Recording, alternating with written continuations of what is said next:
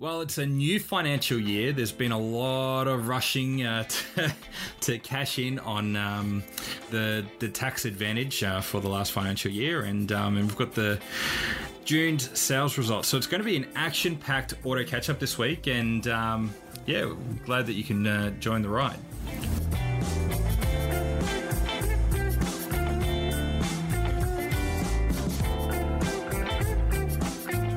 This week we've got Joel Strickland back, welcome again, and Mick McWilliams.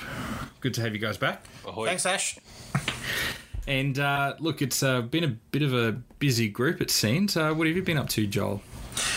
So I had the Megane up last Friday. I talked about picking up the Megane RS trophy, and what a week I have had in that thing. That is so much fun.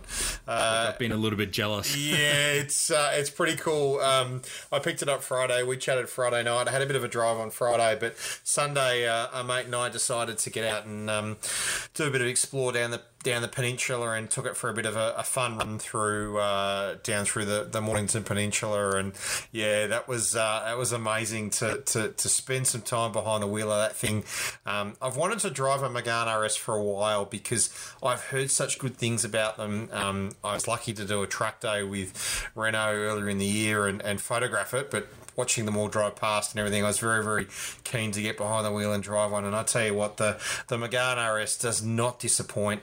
Renault have done an amazing job. I drove an earlier generation Megane sort of GT line-esque model, but the RS is just something special. Look, where do I start? The engine in that thing is brilliant. The gearbox is awesome. The engine note, the exhaust, just the way it drives on road. The look, I fell in love with the look of it. This thing was in the bright yellow, as I discussed last week. It looks amazing. It drives so well. The tyres in it are amazing. Yeah, look, it's just brilliant. I could not stop smiling when I drove it. The one thing that really got me is it's so livable. You could use it as a daily driver, and you can take it to the track. Being a trophy, it's designed for that sort of stuff. But the engine management system, or the modes that this thing's been designed to do, is just brilliant. You can drive it in full race, or there's a full race mode for track, which obviously turns pretty much everything off and limited. But I drove most of it in sport, or even a personal setting. You can customize it to your own personal choices. So I had most of the stuff on a fairly sort of medium level, and then had the exhaust a bit louder and a couple of the other things, which is great fun when you want to take it out to the road and have a bit of a fun spirited drive. But I like to be kind to my neighbours when I come home of an afternoon or an evening, and there's a comfort and a sort of a neutral mode, and it literally turns it down, so it's quieter.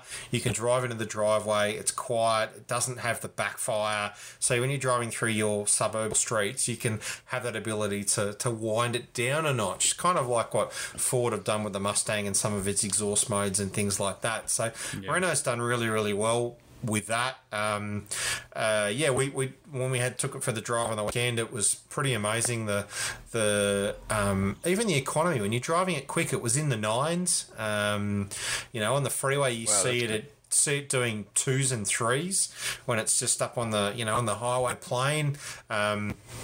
Yeah, I was really, really impressed with the way that it drove. The range was anywhere, in the range of probably 400 to 500 k's. Looks like it has about the same sort of size tank as what my my daily has, and probably, that sort of 50-litre sort of style size tank. I got my final average when I dropped it back this morning. My average was 9 litres per 100 Ks. It's pretty healthy for that type of car. Yeah, it is. And that's the thing, is that it's kind of what it'll do in terms of when, depending on how you want to drive it. And for a car that's, sort of 55 grand, that's running sort of 19-inch rims, it's it's a comfortable car. Like, the beauty thing is that Renault have updated their models and put in the awesome R-Link system with the screen. So it's got the same touch screen as the Koleos now. So it's actually, no, I'm wrong. The screen's bigger in the Megane compared to the Koleos. I thought it was slightly different. So it's 8.7-inch screen, which is absolutely brilliant with everything. It's right in front of you. The mode being able to change. The one thing I loved about it is that it's got a really, really good cruise system in terms of being able to just set it and forget it. It'll adjust accordingly. The weird thing I noticed about it, though, is that below 50 Ks an hour, it won't do that cruise system. You have to put it into like a speed limit mode. So there's a button in the center console to change between those. But in using it, it's actually really, really quite good, because there's a couple of roadworks areas out on the route that I was driving it on, and you just literally stick it into the speed limit, stick it at 40 where these roadworks are, and you can just literally sit it, and it works really, really well. And that you basically just feather the throttle, and it'll hold it at that 40. I mean, Touareg loves our speed cameras and whatever else. Actually, no, we're just talking about this. It's great. It's really, really good. So maybe you can do that, Ash, because you've got the Camry this week. Yeah. We're talking about it this afternoon, that the smart cruise control doesn't work below 40, and we're like, why would you not make it work below 40? Because, you want to keep your eyes up and look for kids and stuff when you're in a school zone. But, yeah, obviously you've got the limit option. Maybe you can give that a crack. The limit option is great, and it's really, really good. I got caught out this week when I was actually driving home from picking the car up along Kingsford Smith Drive. There's quite a bit of construction going on at the moment, and so it's down to 40 kilometres an hour, and I actually forgot that we had that conversation, Mick. And so I go set the cruise and I'm like, cool. And all of a sudden I was behind a car and they were doing 40, and I was like, okay, cool. Yep, that's great. Because the dash isn't super clear. It's a bit busy for my liking in terms of how it displays some of the info. And so I thought the speed I was doing was the speed that I had set it at and that kind of thing. And it wasn't until that car had moved out of the way that I shot up to 45 Ks an hour. Started accelerating, yeah. What am I doing? This was meant to be at 40, but then I realised, and then it clicked that we had that conversation literally like half an hour beforehand. And I was like, right, that's a bit annoying. So, yeah, you can't even get through school zones. Joel, you didn't find those licorice thin, what are they, 35 profile 19? Yeah, look, you do feel it. Like, my street is not the best. I noticed it in my daily that it is really rough, and you really notice it on rough roads. You really notice it with these thinner, these 19-inch Bridgestone tyres. But I could live with it. Like, it was a car that I could drive. I found that I could drive it as a daily. I found that even though it is tough with the suspension, the comfort mode does soften it off a little bit. But it is. So you're not going to avoid it with 19s, yeah. No, with 19s it makes it hard, but they're very, very low profile tyres. But the thing that really impressed me with this system, and I kind of had forgotten about it until it rejogged my memory, because it's written on the car, and it's weird to have. It kind of feels a little bit 80s and 90s where you put a special thing. It's kind of like Commodore's Mick. Remember the old RTS badge, radial tuned suspension stuff on the Commodores? Well, this has got 4 control, which is a 4-wheel steering system. And next to on the B-pillar on the car, there's a 4 control badge. And I'd driven an earlier Megane that had this system and was really impressed by it. And when we actually did the filming that previous Megane, we put a camera on the rear wheel and you could actually see that pivot and turn with the 4-wheel steering system. Right. The thing that really blew me away that I really noticed it was the turning radius of this thing is brilliant with this 4 control. You can turn it almost on a dime. It's that good. And it was funny, when I was shooting some stuff, when I took this drive on Sunday, we stopped to take some photos and I was moving the car, and the guy that was helping me on the day said, I could see it. I could actually see it moving. It was really cool. Yeah, that's really handy for the performance hatches, isn't it? Because that's always been the compromise. You get wide rubber, you get a rubbish turning circle. And your front-wheel drive, it's already not the best. And it does really well. And the thing is, we went out early on the Sunday morning and it was cold, and it actually struggled a little bit in the cooler weather. I reckon there was a bit of dew down because it was actually about 2 degrees when we left my place on Sunday, and it was cold when we went down the peninsula, and I reckon that it struggled a little bit. It was a little bit slippy. But it still handled the power really well. Like this, you don't get that real axle tramp. The wheel spin's is there a little bit, but it's not really, really obvious. So the whole system is designed really well, but the finish of this thing, like with the Napa leather throughout and the Alcantara through the seats are really comfy. We spent, pretty much half a day, constant time in the car. I gave it wasn't really sore.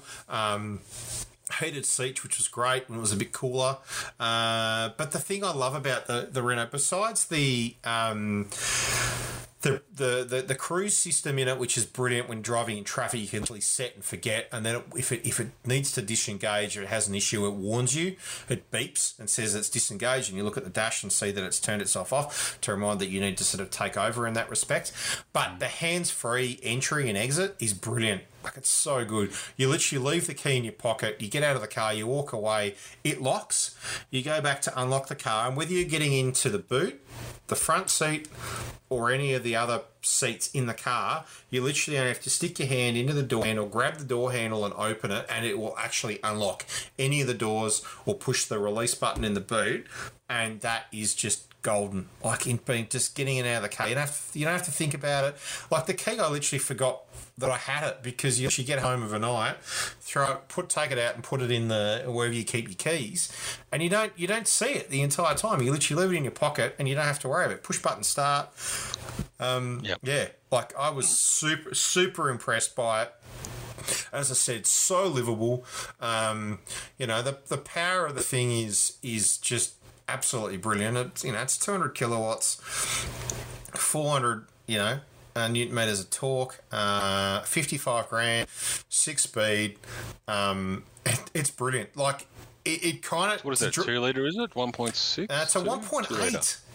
It's a 1.8-litre turbo. Like, it is unbelievable. But the thing I did notice about it is if you're driving it... Yeah, if you're using it as a daily and you're doing highway Ks, just leave it in a comfort or one of the other modes, because it's just easier to drive on the freeway when it's in a comfort mode. 'Cause it drops gears, but like it's automatic. It's not manual. It's a dual clutch. DCT but it's brilliant. Like, it's so good. I said to my mate when we went on the weekend, I said, how good is it that it literally shifts without you thinking, particularly on the downshifts when you're braking at traffic lights and stuff like that. But then even when you're driving on the freeway, it'll literally drive and it's sensing what you're doing, and it'll go, oh, well, you're on the freeway, I'll drop it in 6th. And it just cruises. It is so good. Yep. It's probably one of the best dual clutches that I reckon that I've driven. I was a massive fan of the Focus RS, and I raved at that for months. But after driving this, I get it. I really get it. Better. I can see. Oh, look, it's different. The Focus is manual. This was auto. This you can live with every day, and this would be something I would buy if I wanted a hot hatch that I wanted to take to the track of a weekend, go and do a hill climb, or just drive, twisty roads or whatever. I would buy this because it is so much fun to drive, and it's got the character of being able to change it. Like, the fact that I can come home late at night, put it in. So I went out and did some night photography of it during the week. I came home back into my street. I turned it into the quiet mode. I can sneak into the driveway. Not quite as good as, say, Forester or the XV Subaru that has the hybrid, which goes into full electric. Mode, yeah. And you can do that. But this is brilliant. Like, but the boot space, I took stuff today because I switched over into the Koleos today, but I filled stuff with what I needed to do to shoot later in the day with the Koleos. I put it all in the back of the Megane. It all went back into the Koleos with more space, but still the Megane has got really, really good boot space. It doesn't have a spare. Right. It is, again, that same thing of being the goo and the compressor. So, look, you know, that's a bit hard. But I was thinking about that today, actually, the goo. So let's say you put the goo in and it does the job, keeps the tyre inflated until you get to a repair centre to replace the tyre or whatever. What happens with the goo? Like, does the goo... Is it like a mongrel to take off? I'd like to hear from a tyre fitter or something to hear about. I should ask my guys. Does it set hard or foam or what is it? Is it just a gooey? I'll put it on my list of things to do. I'll ask the guys at Mobile Tyre Shop who I know that they've probably dealt with it. So I'll ask them and get their feedback. That'd be interesting. Basically, in the past when I've had to deal with it, that's it. You need a new tyre. I understand the tyre. I don't know if that's I don't know if that's sort of gone. From what I'm led to believe, it makes a mess in terms of what it does. But look in terms of it, like there's lots of space inside, comfy to sit and drive. You don't want, obviously. Look, I definitely own one. I don't know whether I'd have. I haven't. I meant to share the photos with you guys before tonight, but at one stage I walked out to the car during the week to do something, and I kind of noticed it when I was out photographing it the other day. But it's a magnet for flies, for those little buggy flies, because it's yellow. Oh, really? They think it's a plant or something. I walked out the other day and it was covered in these little insect flies. So I meant to have a look again. Bad me for not researching before tonight, but I'm intrigued to see the other colour options it comes in. So you nickname it the bug catcher. Well, yeah, the liquid yellow is stunning, and it's a really good colour. And my friend who I went with on Sunday, we were chatting about it the whole time, thinking about how good a colour it was. And in the sunlight, it absolutely pops. There's this beautiful metallic underneath. But I'd be intrigued to see what other colour options it comes in for that. So, yeah. There's a really burnt orange one that lives just around the corner of me, and there's the one I see as well all the time in that burnt orange, and looks great. The orange is nice, but I actually prefer the yellow over the orange. But I'd be intrigued to see if they do like the standard Megane. I'd be interested to see if they do like a blue or something like that, because I think that here we go, Megane Sport. Where is it? They always had to find the colours. But yeah, I absolutely loved it. I thought it was absolutely brilliant. So they do it in a white. The white's actually, and the good thing, the other thing which is really nice, it's got. I think if you're buying one of these cars, you need to just accept the fact that you need a bright colour, and you know that's. Yeah, so I reckon that's the new life you've accepted. So there's liquid yellow, and then tonic orange is the one you're talking about, Mick. And they do a diamond black, and then obviously the pearl white. I actually like the pearl white. The pearl white is nice. I've been a big fan of the pearl white, so it always just look a little bit off. Maybe it's the Queensland sun that just makes them look a little bit funny. I've always loved metallic whites. It's probably my favourite colour, actually, for most cars. So this thing also has... I'll be on my own there. I'll find my sword right there. But it also has these red accents on the wheels. So it's got red calipers, but also got these red accents on a couple of the spokes on the wheels. But it looks really, really good. On just looking on Renault's website, the pearl white with those red accents, that might be my pick, I think, because it's strangely insane that. How'd you go with the clearance of the nose? It was better than I thought. Is it gutter high? Is it gutter high? Like, can you park in a car park and look? Gutter in front of you. I was really cautious all week. I was probably overcautious in terms of parking and stuff like that, making sure that I was sort of miles away with stuff. And if I saw any kind of alert from the parking system, I kind of stopped. But driving in and out of my driveway, my driveway's a little bit low, so I was very cautious with it, but. I don't reckon it's as low as I thought it was. It's probably not as low as the Supra, where I couldn't even take it to the car wash that I normally go to. Yeah, because of the rail. It was, and the guy came in and was like, "Is this stock?" And I'm like, "I sure hope so." And but yeah, so it couldn't fit on the standard height rail that they feed the car onto to actually have it go through the the belt, which the people then work on the car. So that was did you have to wash it yourself? That's right.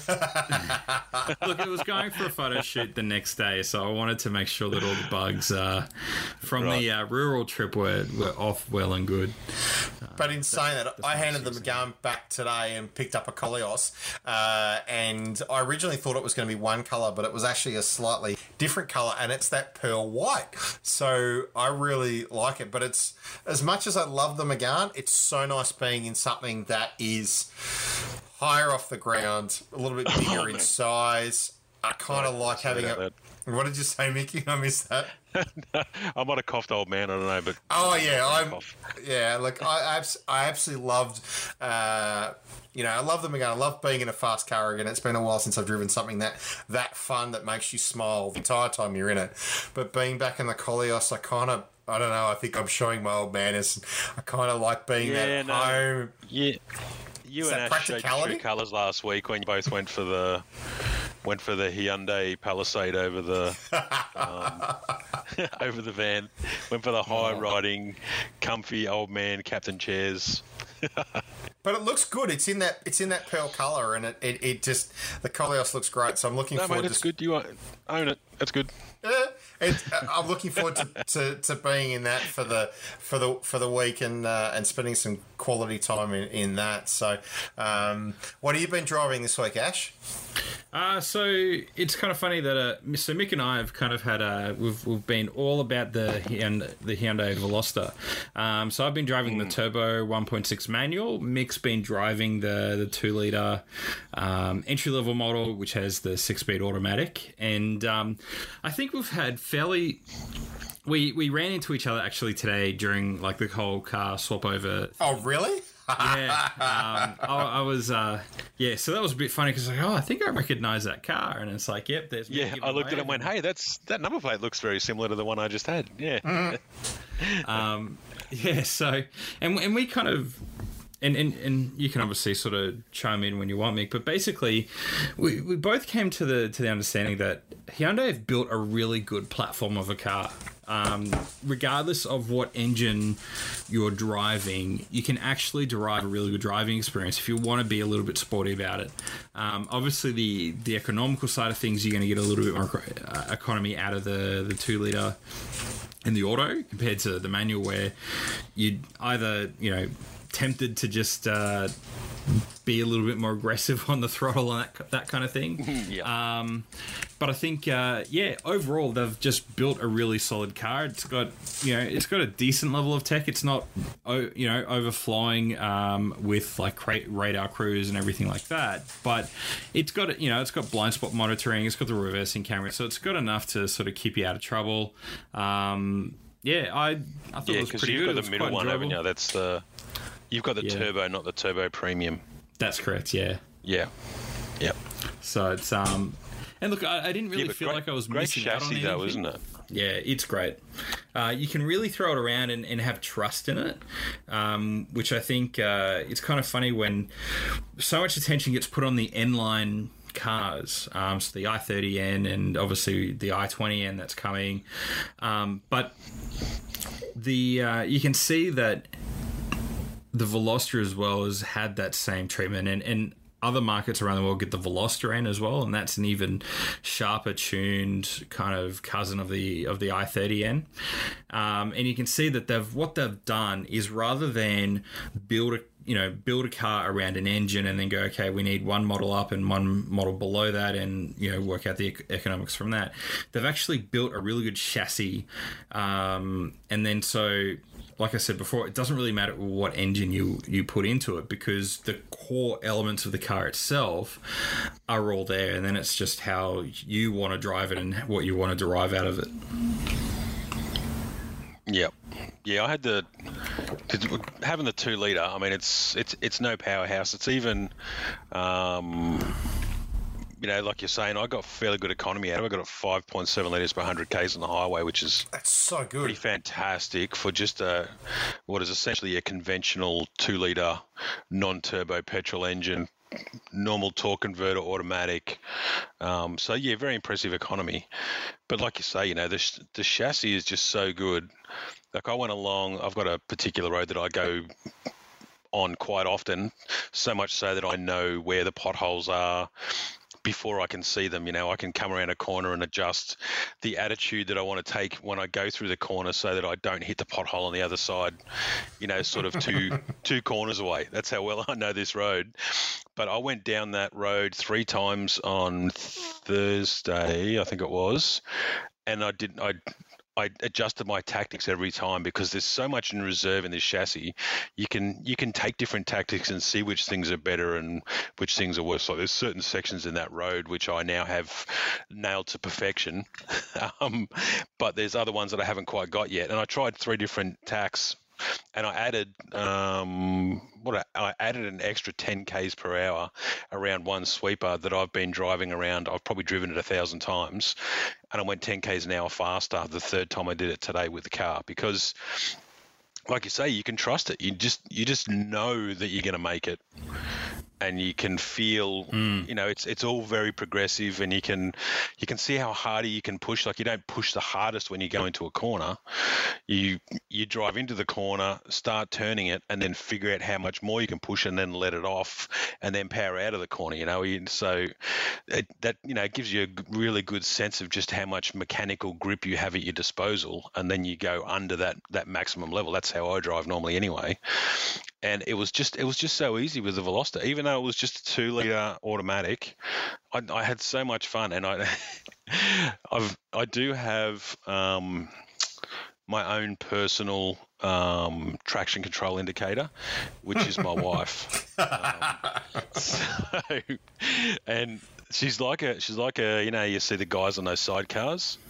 So when I come up to a corner, she'll sit there, and I can see whether I'm attacking the corner really fast or not by how she positions herself in the seat, because she knows the later and later I brake, the further she sort of moves into her seat to be able to compensate for the G-forces. And you know when it's really serious, she grabs the handrail.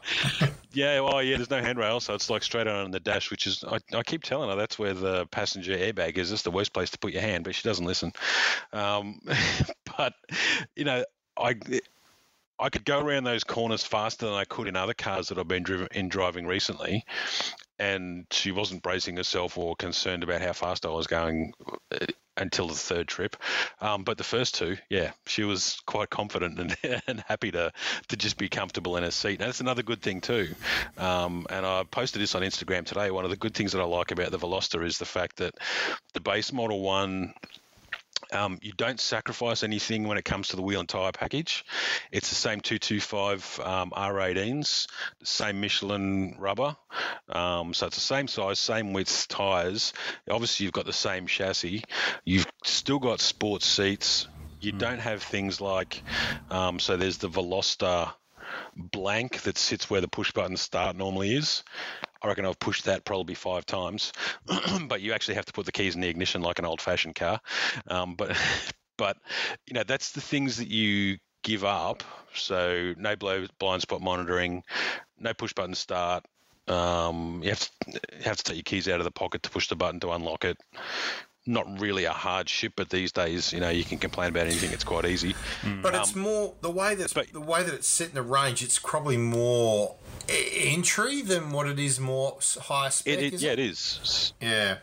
So you can get like the base model Veloster with the manual gearbox, which is probably the one I'd pick. In fact, I'm not going to talk in advance of next week when I've got the 1.6 that you've had this week, the 1.6 turbo 3 6-speed manual. I've got that next week to a back-to-back comparison. But I'm really kind of erring to the side of the 2-liter. I would have liked to have tested it with a manual, but I like normally aspirated motors with linear power delivery, whereas the turbos aren't particularly linear in the way they give you their power.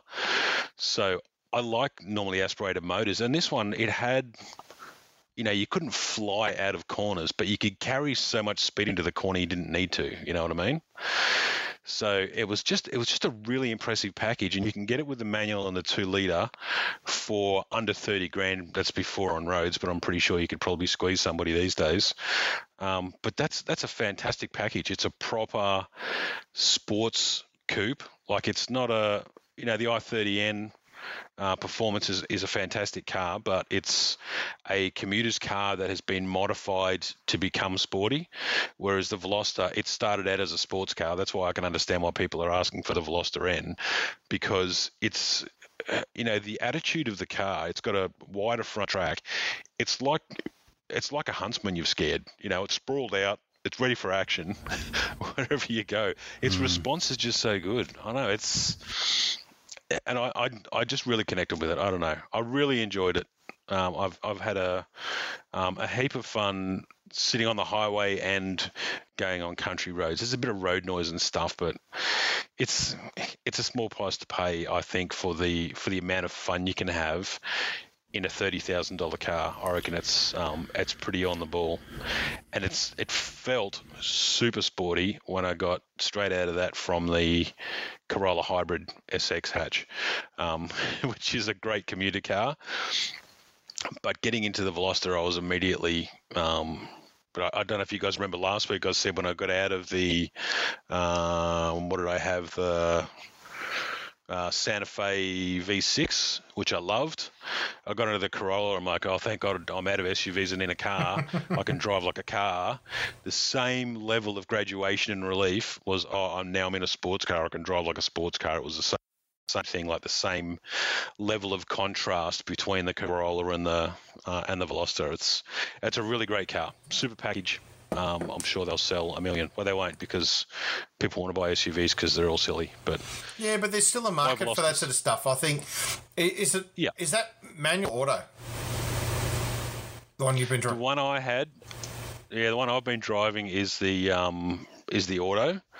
I would love to drive the manual with the 2 litre. Yeah, see, I'm intrigued. Just to see how it goes. I'm really excited to look at when the i30N comes with the auto next year. I'm intrigued now after driving that Megane. I think it's interesting just to see what it's like with, you know, a sports car, all that sort of stuff with a bit of a dual clutch thing. But yeah, it's an interesting thing. I'm really keen to drive a Veloster. It's been a while since I've been anywhere near one, so I think it's on my list of things to try and schedule coming up. It's an interesting car. Yeah. I'm keen to really see what they're like. It's a shame we don't get the Veloster in like they get overseas. Yeah, but even then, like, you know, we're talking about like the things that I'm enjoying in this particular Veloster with just a normal 2 litre, the non-turbo, is it's kind of like Daredevil. You know, he's got no sight, I've got no power. But all the other things become heightened, you know, like I found I was really focusing a lot more on my steering inputs than what I would normally when I'd be figuring out whether or not I was going to pop another gear back and power out of the corner or not.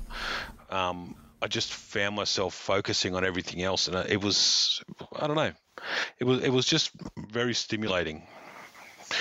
But yeah, I still see. I guess to that same extent, I'd be concerned that the thing that I love about the i30N, the fact that you do have to change gears and figure out where you are, and you can get the power delivery wrong in those quite easily if you pick the wrong gear in the wrong time. I'm just concerned that a DCT would take away that involvement that I enjoy. Might not be there. I just feel like it might be diluting it a little bit. Yeah, look, I'm intrigued. After spending some time with a dual clutch, I'm probably keen to get back into something that is sort of sports car manual, just to see what it's like, kind of something like the Fiesta ST or something like that, and just see what it's like to get that sort of feel. But I'm intrigued to try, and hopefully I can try and schedule an i30 in either the fastback or the normal hatchback before the new ones land, because I'd like to get a real feel of that, but then go back to a you know, to a DSG, you know, or dual clutch. Yeah. But yeah, I'm intrigued to hear what you think of the other model next week with a different version.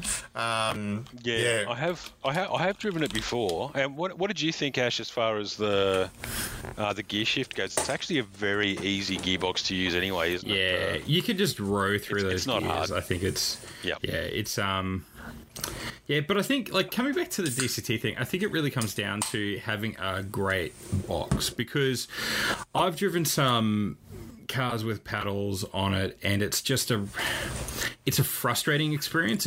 It doesn't give you the gear that you want, or it doesn't let you shift down when you know perfectly that it can do the downshift,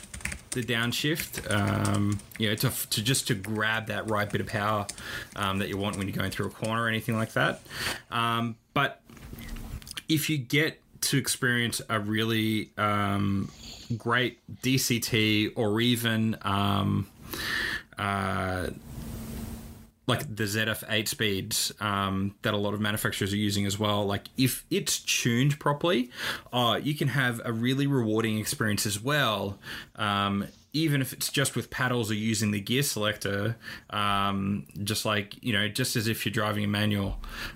So that's when I really enjoy when it's tuned properly, because it means that you can actually focus on,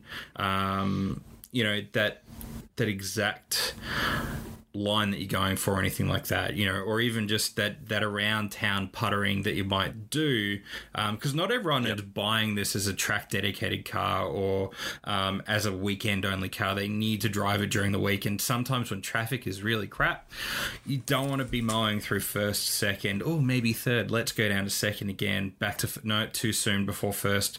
Okay, I'm coming to a stop, I'm going to jump in first door. Can I just leave in a second and just like you slowly like that's what my old boss used to do. He used to have an SSV Commodore. He racked up 485,000 Ks on that thing, actually. Yeah. Really? Wow, that's impressive. Yeah. But he used to sit in Brisbane traffic, and the traffic would take off in front of him, and he'd just coast along a little bit in second, just basically almost stalling. And when they got far enough in front, he'd just go, and then he'd sit behind the next one.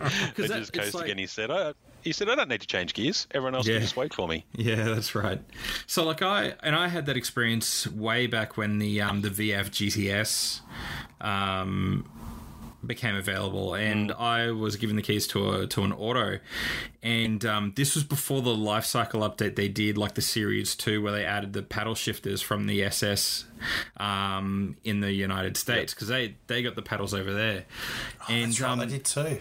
Unfortunately, what I found is that the time when I wanted to move through the gears, drop down a couple of gears when coming to a corner, my hands were I was way too busy trying to figure out, because also it was backwards the wrong way, I think, if I remember correctly. It was kind of like the opposite to the intuitive way that you wanted to shift gears. It's the correct way, wasn't it? I can't remember. I get frustrated every time. Negative should be at the top and positive at the bottom. Commodores are negative at the top and positive down the bottom. Okay. So it's supposed to be, because you push away from gears. Yeah, exactly. I think it was BMW at one point where they had it the opposite. And I was like, what are you doing? You have a history in motorsport. You should know which way it goes. But I just found that I was too focused and too busy taking my hands off the wheel of a 430 kilowatt V8 that I felt like that I needed to keep in control by having two hands on the wheel, rather than, okay, I'm taking a hand off to go through a couple of gears. And that's where I was like, okay, that's where paddle shifters. I'm not so sure you'd have to change gears in that, would you? Wouldn't you just sit in third forever? Not when you're doing, I don't know, the roads I was on, I was having a lot of fun, and just, you work up from second all the way to fourth. Pick an extra. Yeah. But no, so should we get into some news? So we've got a couple of key things. So we've got the June sales results. BMW registered, this is really unexpected, I guess you'd say, their biggest month ever, which when you think of COVID and everything that's going on, that's kind of it's a good victory, but it's a bit of a funny one. So they sold, registered 3,300 cars. So it's a big jump over last year's figures at 2,500. But there seems to be, it's a bit of a hit and miss over the entire market. Some were up, some were down. RAM had a killer month as well. What did you guys? What was a couple of key? LDV did really well as well. They had a record month as well. Yeah. Oh, it's an LDV for me. That's all I can think of. LDV. I think they year to date. So they sold 200 cars more this June than they did last June. They're up by about 100 or so cars year to date. So they're tracking along pretty well. Yeah. But all of them, you see, all the premium brands. So I think we were discussing this before. People have realised that there is a tax advantage available at the moment through the instant asset write-off. And the people that have got the means to be able to take advantage of that tax advantage have taken that option. So Audi, Mercedes-Benz, BMW, all up. So Audi are up 84%. Compared to last year, which is crazy. 32% up for BMW. Down, Mitsubishi's down. Mazda's down.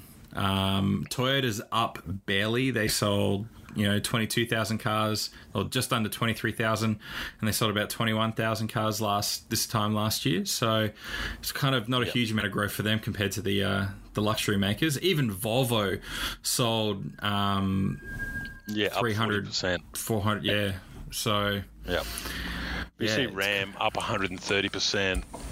It's like I said, it's people have seen these tax advantages and just gone straight for it. Yeah. Well, again, I think it helps one into the market though.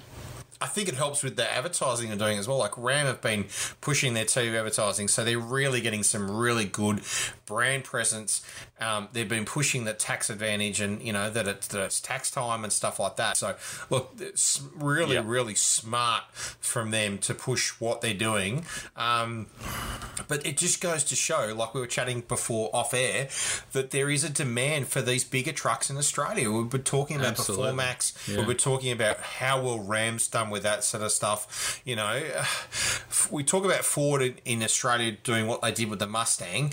If they're clever and they're having these conversations with back in the US about bringing the F-150 here, they could clean up so well. Toyota could do the same thing with their models as well. There's obviously there's a market for these bigger trucks, and obviously they're selling at that price point. It's interesting to see just how well they've done in terms of what and what the market is asking for.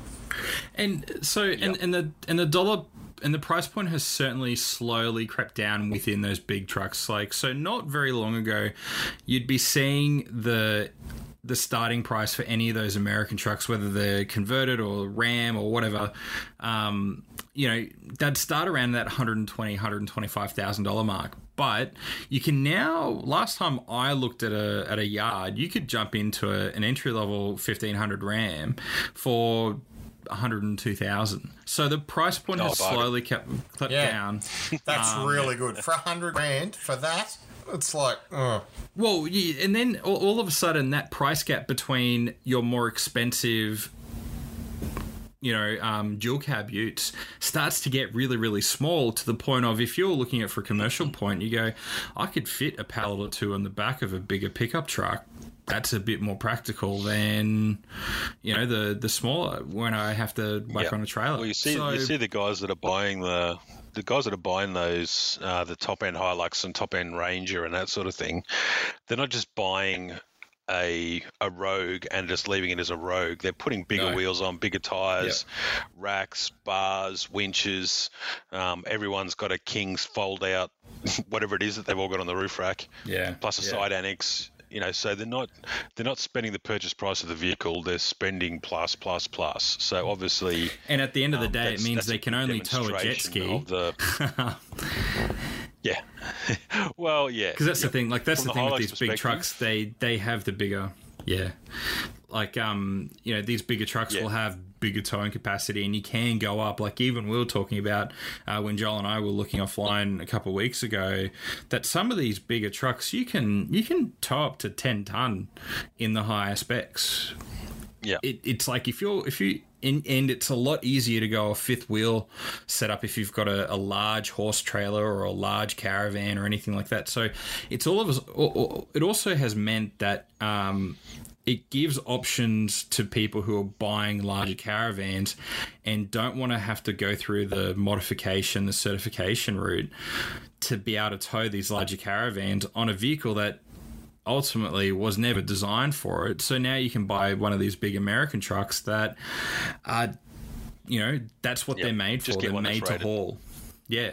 But yeah, so I think it's been. So, I'm just thinking the rest of them. So again, still the premium stuff. So Lexus up as well, 60%.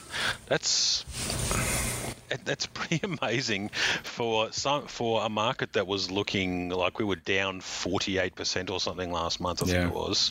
Yeah. The fact that it's turned around so fast, I think it's important not to get carried away, because obviously this is end of financial year and people are trying to take advantage and cut their losses from what was already a terrible end to the 19-20 financial year.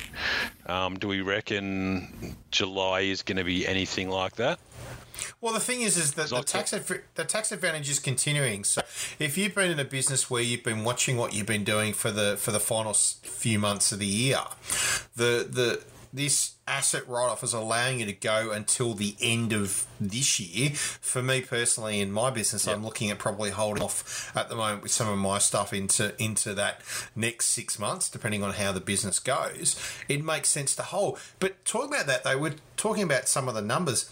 Just looking, Volvo's up 40%. Now, looking at that, that may not be a model that you would think that you would put if you're looking at that business tax advantage. It's not a model you would probably associate with that. RAM, yes, we understand at 130% increase. Yes, that makes sense. Haval is another one. Haval's up 100%.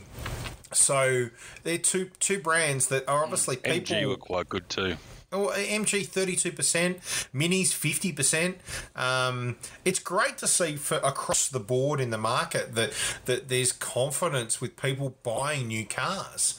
Audi's 84, BMW's 32, Great Wall 30. You know, there's definitely a confidence in buying that. But you know, as we're talking about today, like driving past some of the dealers near my place, there's very thin stock at the moment. So, and that's the thing that will probably affect the short term. So I think July, August might be a little down because there's just no stock. But I think what will happen is that particularly in premium brands where you can sort of go in, spec a car and take delivery, 4 or 5 months later, we'll probably see a lot of the deals be bunched up in those later months.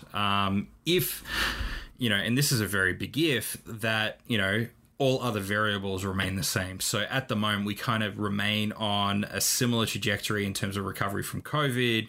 We're still entering a little bit of uncertainty, particularly around Victoria.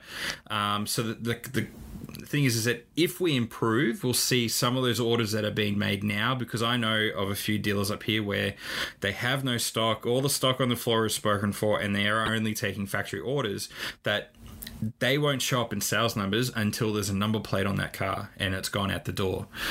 So we'll probably see a little bit of a bunching up towards the end of the year when those vehicles start coming through again.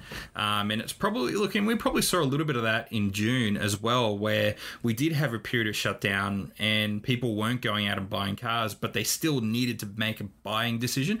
And so rather than doing it in March, April, May, they've rushed out in June and made that purchase. So some of the drop that we're seeing is actually just sort of, you know, it's catching up from those previous months where most things dealers were open, but people were closed off from venturing out. So I think we'll probably see a little bit of that again. July will be a flattening the curve, you reckon? Or yeah, I think it will drop. It will drop below what it would be for a normal drop-off in July. Because don't forget, we've got school holidays, and school holidays are typically a terrible period for vehicle sales as well, coming from that. So nobody's buying whilst they're out holidaying. That's another point too, are people out holidaying? Well, I can say they are. What I saw on the roads, I think it was bloody horrendous. That's right. Yeah. And even the huge lines at the borders today, I think there was a little bit of misinformation around when the borders were formally opening again, or sort of the updated procedures for entering Queensland from New South Wales. So even I was listening to the ABC on the way home, and they were saying that the lines were just simply massive because they still got the border checks. It's just that today, July 3rd, was just the relaxing of certain conditions. It wasn't the opening of the border. That's not until the 10th. And so there was a huge backlog of cars, and thankfully it's going to be a fun week, I think, with the Toyota Camry this week, because it's got Victorian plates, and what they said is that you're going to get stopped constantly. Queensland police are going to be doing random stops of Victorian registered cars, and I was like, well, that's going to be fun. So we should. But what I can't get over, place Ash, bets on if it's going to happen. Talking about that border, the border between New South Wales and Queensland. Yeah, I was reading an article during the week which absolutely blew me away. A woman was talking about that she must live just south of, just over the border. So I think if she goes into, or maybe she's Queensland and she's going the other way, but she says she allows 2 hours at the moment to drive that bit of road to cross over between, to cross over the border because of the border stops and everything. That just blew me away. It's like, yeah. So look, I think we don't want to be blues here. Yep. No. Actually, before we move on from the VFAX, Ash, one other thing I wanted to point out was electric FEVs and hybrids are up in all segments this month. I'm not surprised by that at all. Passenger private, the electric FEV is up 200%, hybrids up 87%, passenger non-private 90% and 49% for the FEVs and the hybrids. Same again for SUVs. So everyone except for SUV non-private diesels, which are up. All the petrol went down and all the diesels went down in all the other segments for the private and non-private purchases, and hybrids and electrics have all gone up, like double-digit growth. And if anything, triple-digit for fleet. And if anything, sort of... is a pretty good indicator of a change is if you look at and it's just one segment of the market, but passenger private, diesels are down to 108 cars. Electric and plug-in hybrids are up to 58. So it won't be very soon, because obviously the situation we're in at the moment, but I reckon sometime next year we're going to see more electric plug-in hybrids than diesels being sold to private customers. I would be surprised. It's not very far off at all. No, because the amount of manufacturers now that are bringing in some form of hybrid, and as we've talked about, Subaru with obviously moving into that range with their XVs and the Foresters. But you look at the RAV4. I was talking to a friend the other week, and he said, "Look, it was a no-brainer. It's a turn around and buy a hybrid RAV4 because it was for what it offered."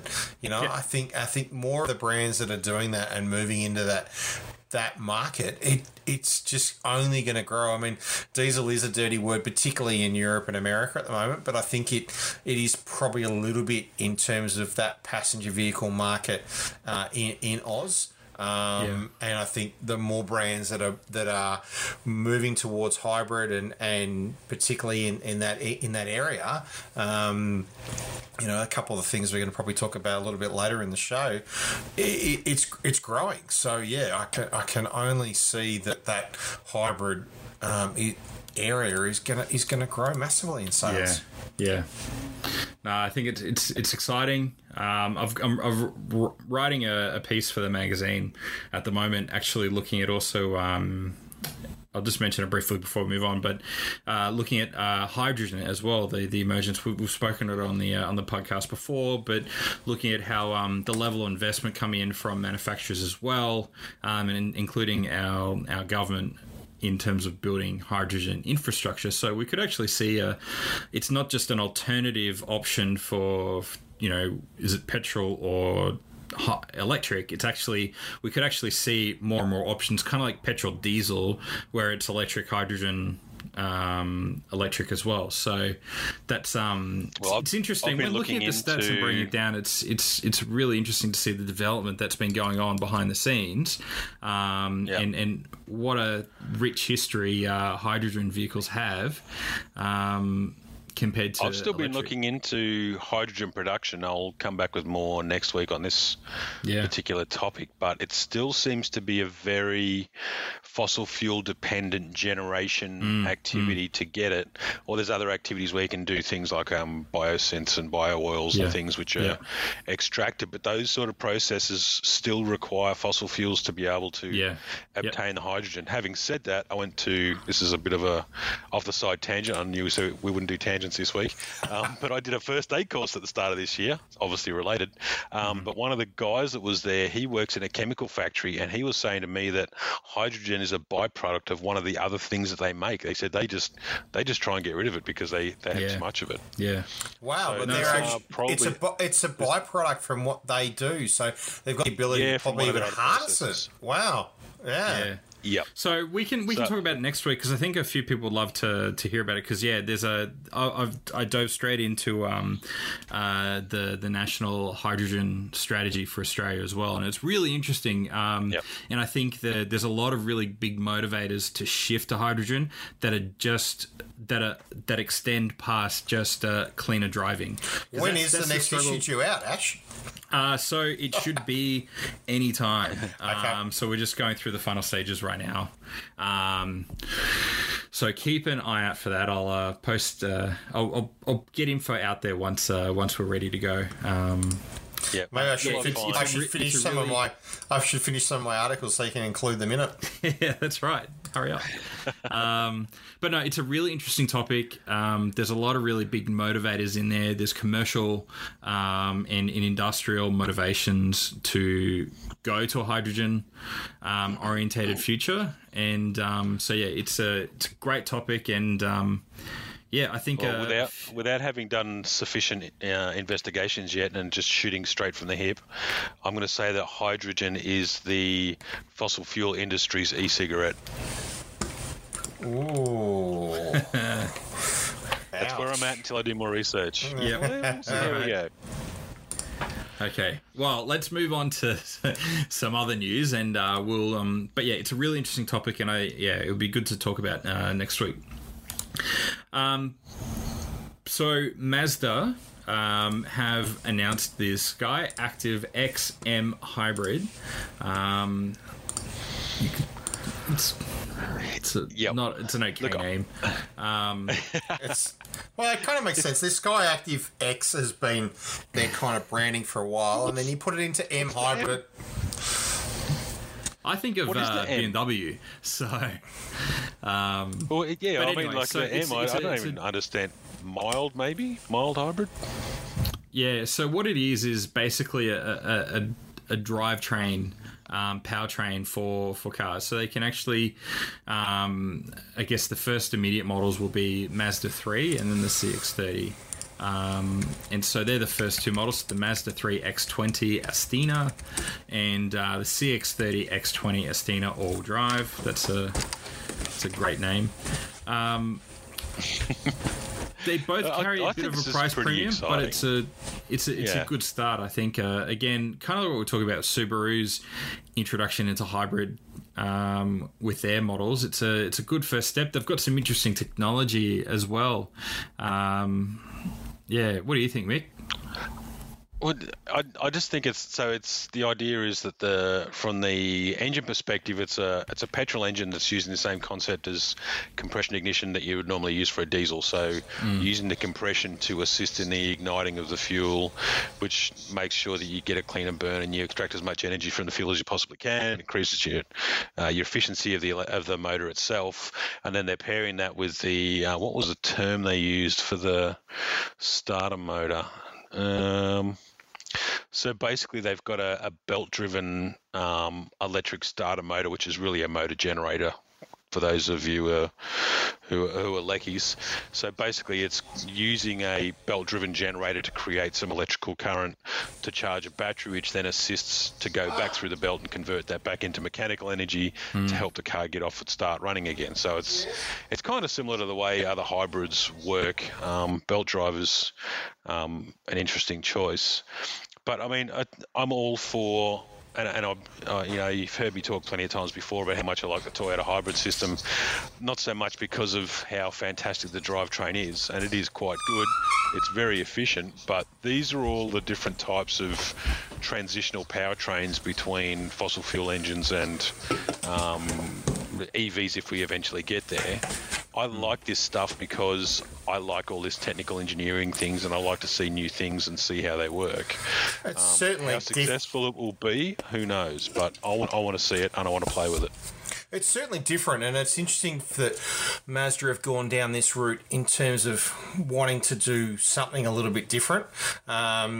It's interesting that for them, it's putting it in the Mazda 3 and the CX-30. I would have thought maybe they might have looked at expanding into maybe CX-5 or something else, but yeah. Are you surprised like me, given that Mazda...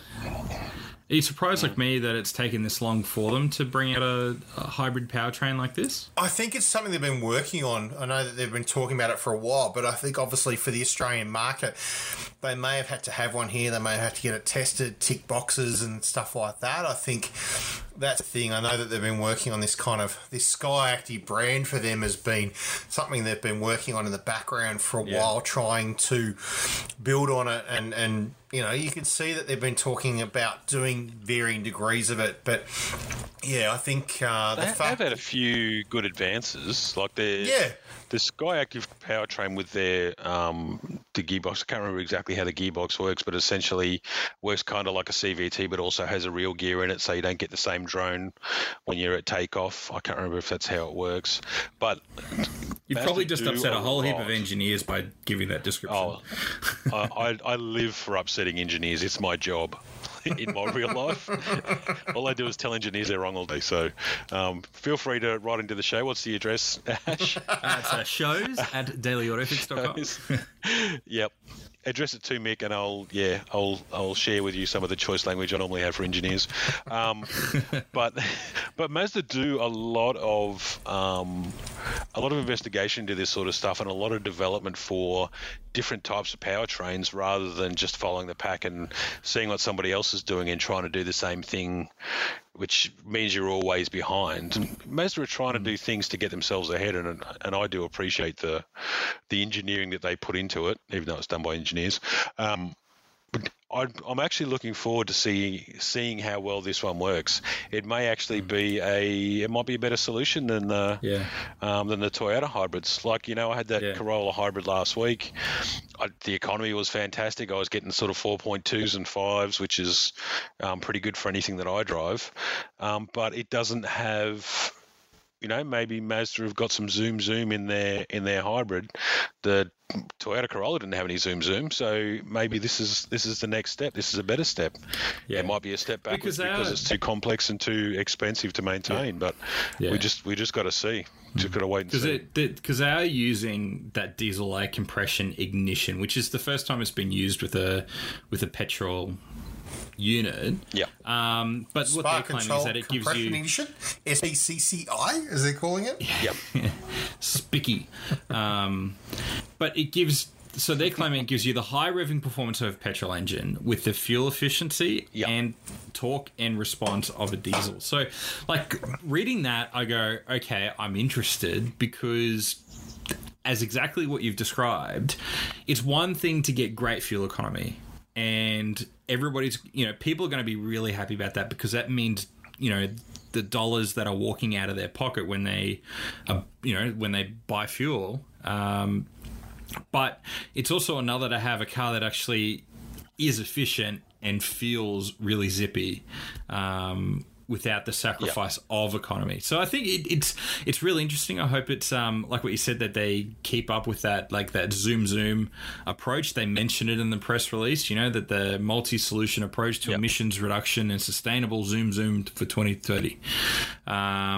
So yeah, I think it's going to be interesting. It does carry a bit of a premium. It's the Mazda 3 X20 Astina, and it's available both manual and auto. Starts at $45.90, and the CX-30 X20 Astina all-wheel drive would be priced at $46,490. So that it is up there for what, you know, are fairly compact vehicles. But, you know, if depending on how much you drive, that price premium, I think it's roughly about $3,000 against the equivalent vehicle. If you're doing lots of Ks, you're going to see that rewarded back through fuel economy and obviously performance. So if that's important to you, that might be it might be worthwhile paying a little bit more up front or a little bit higher in terms of your repayments to get that benefit out of it. Yes, but don't forget, it's not just about the money. It's also about saving the planet. So everybody buy hybrids because I like V6s and they become a lot cheaper when no one else is buying them. But yeah, just I think too that is something that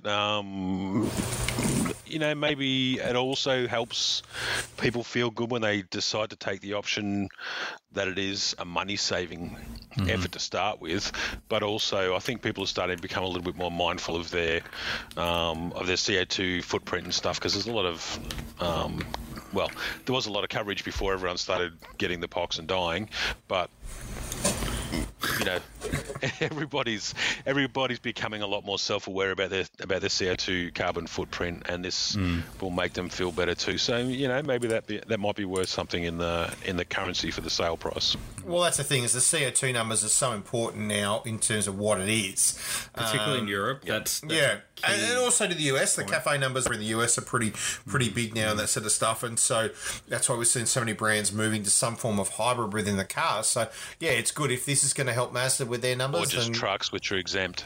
Yeah, exactly. Yep. But yeah, it's a good thing in terms of what they're trying to do. Yeah.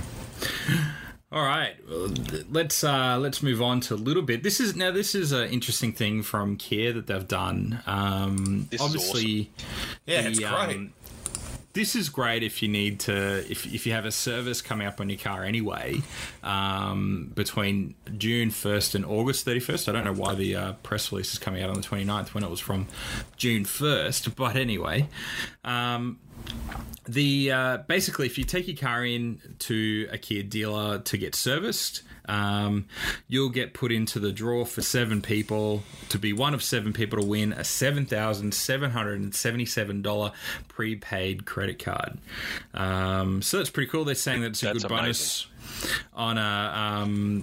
Yeah, it's basically it's a no-cost bonus for any Kia owner when you get your car serviced, because you already benefit from a 7-year warranty, 7-year cat price servicing, and 7-year roadside assistance program. So I think it's a nice way to boost servicing through the dealer network. It's a nice, it's a good incentive, I guess. It's a nice little bonus because you have to get your car serviced anyway, and if you don't follow the schedule, you can kind of get yourself in hot water if you have any issues. I sent this to a guy at work. I had a guy at work that I pointed him towards a Serato GT, which we ended up buying, a nice red sedan Serato GT. Oh, nice. I forwarded this to him straight away and said, start driving. You need to get another service in the next 2 months. So get on the road, start racking some Ks up. Yeah. But no, it's a nice little bonus, good incentive. Especially if you bought a Picardo or something like that at the more entry point level of Kia, and you end up winning this prize. It's like that's a fair whack of your car purchase. Yeah, it's a third of the price of your car. How good is that? Yeah, I'm sure they'd be going, hey, with that, would you like to trade it in for a new one? Yeah, that's right. No, but cool. Yeah, cool prepaid credit card for use in Kia dealers, yeah. It's like Disney bucks or whatever, you know. It's only eligible in certain things. All right, so this is exciting. This is all on the other end of the spectrum in terms of total disregard for any sort of sense. But, you know, with some reasonable practicality, you could say, is Audi's all-new RS6 Avant and RS7 Sportback set to arrive soon. Basically, Audi Australia is preparing for the arrival of the fastest ever Audi RS models with the arrival of the all-new RS6 Avant and RS7 Sportback. So if you haven't been keeping up with what's new with these, completely new design, 441 kilowatt, 800 newton meter, 4 liter twin turbo TFSI V8. and they arrive on July 24th. So, look, it being July 24th, that's my birthday, it seems to be really good because a lot of good cars are launching at that time. So, Audi, thank you. That'd be great. I've got space in the driveway. Please do. I like the stats on the turbo. So I got twin turbos, 1.4 bar of boost pressure for each turbo that runs each bank. Mm. So in the old money, that's 20 psi. That is really punching out some pretty serious compression, some pretty serious pressure. No surprise this thing is cranking out over 400 kilowatts. That's just insane. And, of course, the RS6 Avant, what a beautiful-looking piece of gear. Ugh.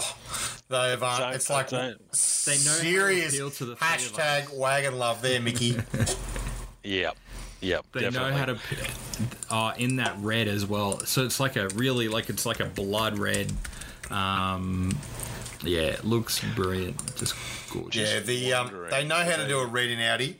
They really do. Yeah. I knew it would be.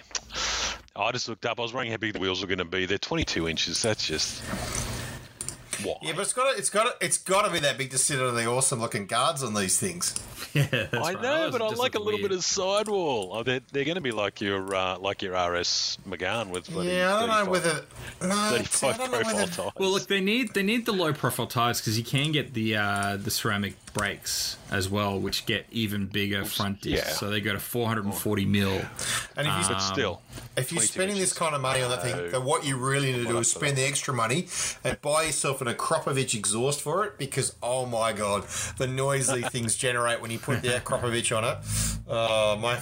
My good friend Steve Bizzardi over at the Audi Driving Experience gave me a demo of an RS6 Avant with the Akropovich exhaust, and oh my God, I still have memories of that noise that thing creates. It's like, oh, absolutely brilliant.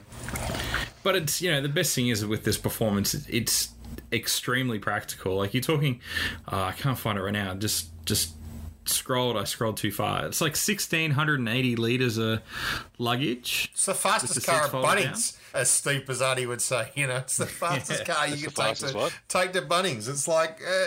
It's like so practical. So with the seats up, you get 565 litres in the RS6, and the RS7 it's 535. And then if you fold those seats down, if you need that extra, if you bought that barbecue and lug in that couch set combo, it's 1,680 and 1,390 litres respectively, and then take it to the auto barn, it'll do 305 Ks. Yep, same day delivery, the whole new meaning. So they pricing wise start from 216,000, which isn't cheap. That's a bargain. And 224,000.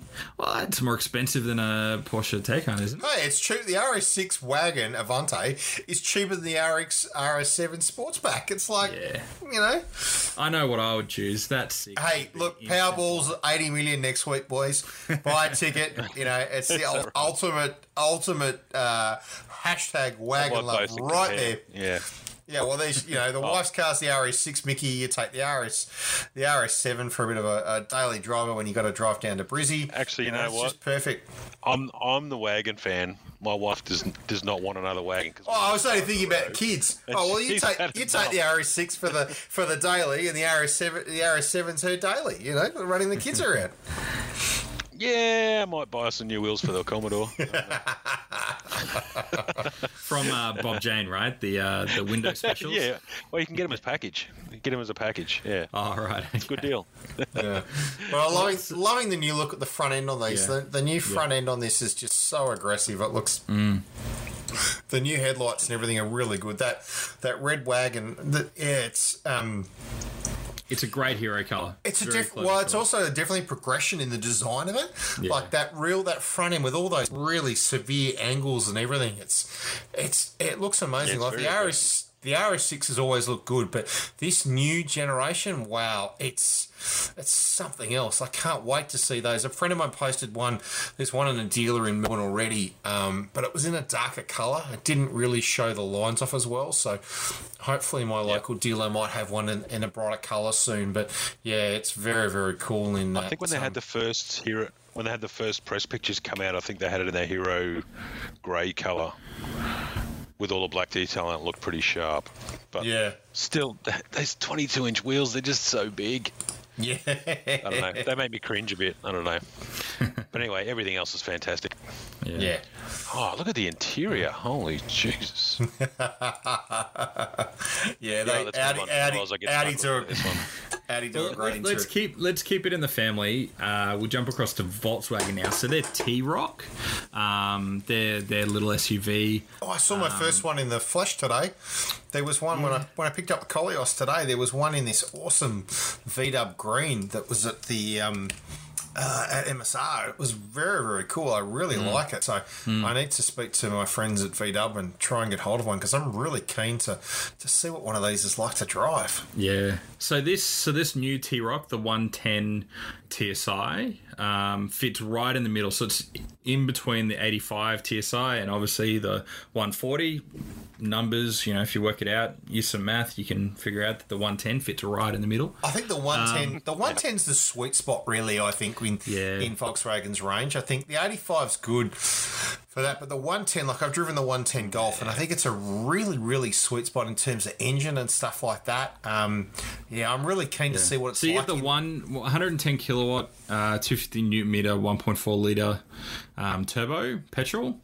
So you should get a 6.2 litres out of it, which probably feels a little bit high for a little SUV like that, but you know, it's got an 8-speed auto. 8 speeds as well. Yeah. It's pulling more weight than it would in, say, a Golf. So yeah, the only thing that I would want different in the specs, it's got pretty much everything. It's got front assist for city emergency brake, pedestrian monitoring, active cruise control, lane assist, blind spot monitoring, all that kind of stuff. Keyless access, which of course just makes sense in a car like that. You've got a pretty decent suspension set of first and struts. Carpet mats are included. How amazing.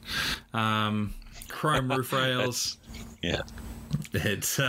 What are they doing? They're taking money out of the dealer's hands. That's usually the easiest to sell in the little when it comes to aftermarket. Them, yeah. That's it. But the only thing that I would probably want included in the standard options would be the digital cockpit. So that's been reserved for the sound and vision package at $2,000. But I feel like if they're really trying to sell a slightly, because it's reasonably priced at $34,000. But once you factor in all the other little costs that go on top, I just feel like it would have been a really great value prop to throw in that digital cockpit and then go, hey, if you want that slightly better nav system and the Beats premium audio, you know, throw that in as your premium package. But that's probably just the one thing I would have liked to have seen standard. Yeah, but even if you tick a few boxes and go, say, sound and the luxury, under $40,000 for what it is with a 110, it's pretty good value. Don't forget your on-roads. It pushes up once you throw your on-roads and that kind of thing. But yeah, like it's still certainly not badly priced. The luxury package is $3,800, which gets you the Vienna leather, appointed upholstery, heated front seats. Again, it's like one of those things you go that you feel like should be standard, given that a lot of cars in different segments have that as a standard. Doesn't have cooled seats. See, that would have been a nice thing to go, hey, look, for the luxury package, you get heated and cooled seats. That would have been, you go, okay, cool, yep, I can see the value in that. But the luxury package throws in the panoramic sunroof and then an electrically operated tailgate. See, I don't see that as a luxury item. I see that as a fairly standard item. You see it as essential, do you? Really? If you've got I've certainly seen the value. If you've got your hands full or you're coming back and you've got kids and all sorts of stuff, having that tailgate just be able to pop up really easily without effort makes a big difference. But still, I mean, if you add that onto this, like if you don't opt for the sound and vision package, just go for the luxury pack, you're spending about $37,000. I mean, I know it's a compact SUV, but it's a nice one. Yeah. It when looks you get good. The Vienna leather and the power tailgate and the glass sunroof, I think that actually altogether makes it a good value proposition. $3,800 bucks for all of those features is quite good. I think if you're already looking at this particular T-Roc, you're not necessarily shopping down from Tiguan. You're shopping for something in that space.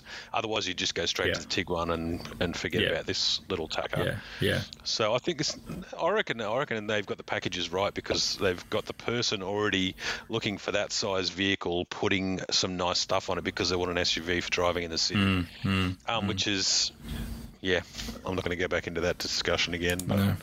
But I even see the Sound & Vision package is probably one of the Sound & Vision package is probably one of those things that I think most dealers might even option by default. We've only got this one with Sound & Vision package. Sorry. Yeah, they kind of, and then you usually work out a pretty decent discount on that. It's an easy sell for what it has. Yeah. Once you see it and you look at that virtual cockpit and stuff like that, it's kind of, it's kind of an obvious choice. Yep. Mm. You know what? I would like to give a quick little. These are applause. Golf clap. They've only got two silvers, so they got white, red, turmeric yellow, Riverina blue, or Ravina, whatever. They've got a blue and orange, a white, silver, metallic, and a grey. So they've only limited themselves to two silvers, which is excellent restraint. There's no black, but they've got red. They've got red, yellow, blue. That's awesome. I don't know. Where's the green? There's no green. But red, yellow, and blue. That's your key choices, really. Yeah, that's right. So they've actually opted for some colour, which is fantastic. In fact, I've noticed a lot of the German products now are starting to get more colourful. So, well done.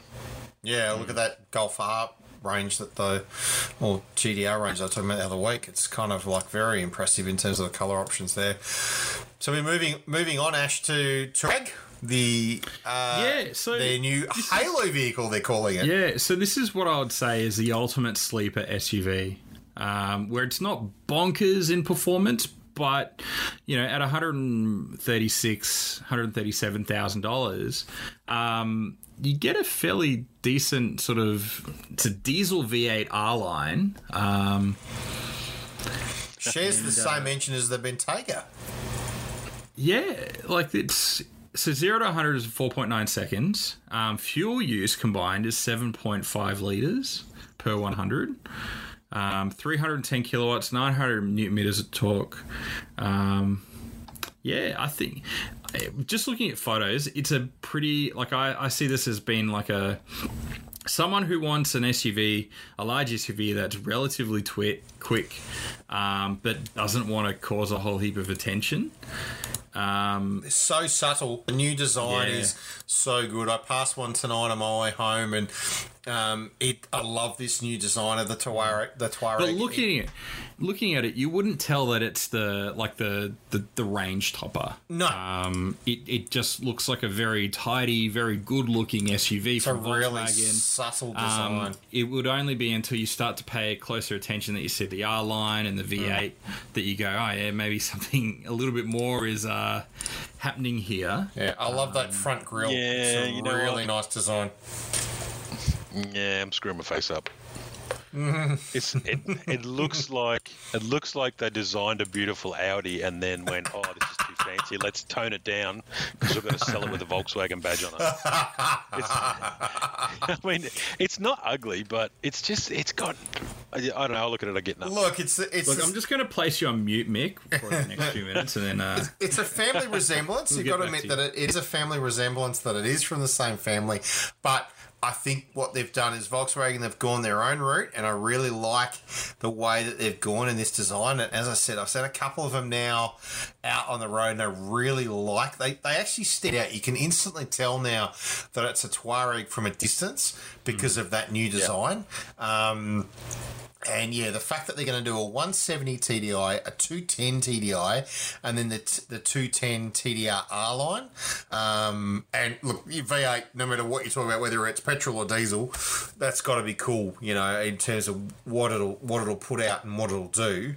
The 190, obviously, in terms of what it'll put out in terms of numbers, it's just nuts. But the fuel usage and everything else is pretty cool. Like the 210 will do 0 to 100 in 6.1 seconds. It's like what the, and It's just, yeah, awesome. I do tend to find with Volkswagen, so like I'm not a big fan of Tiguan either. I don't think it's particularly attractive looking, but it's when you get up close to them and you see the details on them and go, okay, yeah, they've done a pretty good job. Yeah. So it's typical German, where you get in and you can see the amount of effort they've put into all the little bits and pieces that makes the quality product, and you know that's why they've got the reputation they have. Well, it's that whole Volkswagen Auto Group. It's the Volkswagen, it's the Audi, it's the Skoda. You know, those three. Yeah. Brands, even though we're talking at three different price points and spectrums, they are just so well built now. I mean, Skoda, with what they're doing at that other end of the price point compared to what Volkswagen are doing and what Audi are doing. I don't even think they're that divergent, are they? Like, I don't think, because I remember Skoda when they said they were coming in, they were supposed to be like they were going to be a level under Volkswagen, and it never materialised. They ended up being around about the same price. I think that was the story they sold to the Volkswagen board to justify them coming in, and I think they're then going, great, let's just copy and whack our own twist on it and kind of pseudo compete. But it's slightly different. I'm not upset about that either. Like, I think that's great. It's a different brand in also in that respect, is that it's a different branding thing. Those that might buy Volkswagen may not necessarily buy Skoda and vice versa. But I think the passion I love Skodas and I think Volkswagen are boring. So so that's the thing. Double-pronged attack. It's a different thing. And so those that have bought Volkswagen, particularly those that have had, you know, I've known people that have upgraded over time that have had a Golf GTI that then have bought an R or bought an R-Wagon, then bought a Octavia RS. Well, yeah, they've gone into that Skoda family, and then they've come back and they've gone into to Touareg and whatever else. So that's the thing, is I think it's one of those things that you buy into a brand and then you'll progress through that brand, and then the Touareg gives you something at that top end to aim for if you want something that's bigger. And you know, you look at everything from the entry point at the 170, which starts at about 81. And then you move to the V8 TDI R line at 136. Like, you look the like so of it. There's something for every price point. Another quick tangent, because I love tangents. So my wife's uncle has the older version of the, you call it Touareg, is it? I call it Touareg, but whatever. Touareg. The previous generation, and he takes it up like Double Island Point, takes it on the beach, not on Fraser Island, doesn't go quite that extreme. I wouldn't imagine this would do the same sort of thing. Do you think anyone's going to care? Well, it's still using the four-motion-all drive, but it's kind of like the first series, first gen Q7. You can have to skull drag it along the beach, but the first gen Q7 was designed to be used off-road, and it was very, very, very good off-road. And those I know that have had them and used them said it was brilliant off-road. But the Touareg, I think, is probably it's designed to have that ability to use the all-wheel drive system, but I don't think it's built in to have our four drives that will do, you know, like your Pajeros. Yeah, I know it's talking beach work. I'm not talking about like. I would be very intrigued to see what it's like, and I've seen pictures of people using this set of stuff in it. Look, the R line might not be the best with the 20-inch Nevada alloy wheels. Photos they got, but you know, it's got the potential possibly. So, it'd be interesting to see, but I think now with the all-wheel drive system, most of these have designed for working, particularly probably more snow-orientated would be my suggestion, that they're more designed with when you use all-wheel drive as opposed to being beach or sand or something like that. So, toe and horse floats, that sort of thing. Yeah, exactly. That all-wheel drive grip is always better for that sort of stuff in different conditions than what, you know, you're designed to use it in the dirt and stuff, dust and beach and off-road. Yeah. Wow. I'm sure they know their market. Dove a little bit. That's too deep into that one. Sorry, that was all me. No, that's fine. Tangents are always good. So we go from being something that is kind of like nice and big and brutal to something small and a bit more compact-ish. Polarizing, yeah. So BMW have expanded the 2 Series Grand Coupe lineup. So they're adding in. So before they had the 218i. And then they had the M235i, and now they've whacked another model right in the middle, the 220i, which I don't know. I really enjoyed the 218. It's one of those ones where you go, I think it's placed there for a reason, but I don't know why. It seems a little too incremental. You reckon it's filling a gap? Yeah. So you do get a little bit more power. So it's 141 kilowatts of power from the 2-litre 4-cylinder turbo engine. 0 to 100 in 7.2 seconds. M Sport package is standard, which I think is cool, because I think most BMWs are sold with M Sport package anyway, so takes out the reason why to bother offering it anywhere else. But yeah... It's priced at $53,990. It's $4,000 step up. Yeah. Which is weird. But, I mean, what I like about it is the fact that you do get a measurable boost in torque. So an extra 60 newton meters in torque is a lot. And obviously you can see that in the 0 to 100 times, going up from 8.7 in the 218 to 7.2 in the 220. Yeah. I think that's worthwhile just on its own. They don't talk about the fuel economy difference. They just, in the release, they talk about power, torque, and 0-100, which I think... But, see, the key thing that I found about the 218 is that... I was actually kind of perfectly happy. Like, that gave just enough performance to feel like you could sort of hop around in the city and that kind of thing and not feel like you're just being totally left behind by everything else on the road. And so I just want to know what that fuel economy penalty is going from that 1.5 litre 3-cylinder up to the 4-cylinder. Because it's also like the consideration is you go from that 3 to 4, which also means you get paid different rego as well. So it's a different, like it's a small marginal cost that you have to add in as well every time that comes to. Yeah, but I reckon if you're paying $50,000 for a car, you're not really going to care if you pay an extra $80 a year in rego. Nah, that's a small thing really in the scheme of things.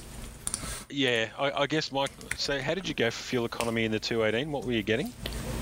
Let me pull up my little list.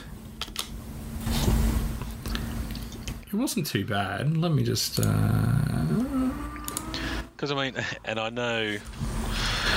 BMW purists are going to hate me, but I like the look of this Grand Coupe. Yeah, I got a realistic really 9.2. 9.2, okay.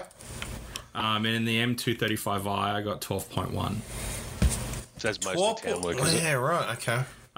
Bit of both. You must have a heavy foot, man, because... He must do. Because I was talking to you about the Veloster, and you... Yeah, remember I got 5.5 out of the Veloster on the highway, the orange one. Well, what did you get out of the Corolla Hybrid? 4 point something. 4.1 was my best, I think. Yeah, so my average over 938 Ks was 4.4. So I know how to be economical when I want to be. Like, but that's the thing, is the hybrid's obviously different.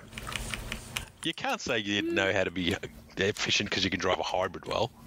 They always stay around 4.4. Anyone can do that. No. I can put my 9-year-old in there to get 4.4. Well, look, I drive fairly normally. Spirited? No. No, unless it's a performance car, then I'll be sort of upfront. Like that M235i, it's what'd you get the Supra? 12.3. Yeah, okay. Its claimed figure is 7.7, but we were doing spirited outback driving, like road tripping, so it wasn't really a totally fair judge of economy for assessment, that. Even though realistically, do you think people in a Supra will be doing economy runs versus just driving, and having a bit of fun and getting the most out of the exhaust? I don't think so. So Yeah, but I mean, even with the BMW, I just I don't know. I really want to drive one of these. I think the Grand Coupe, just to get a feel for what modern BMWs are like. I mean, there's a lot of gum flapping and people complaining about them, but I bet it's still a pretty damn good car.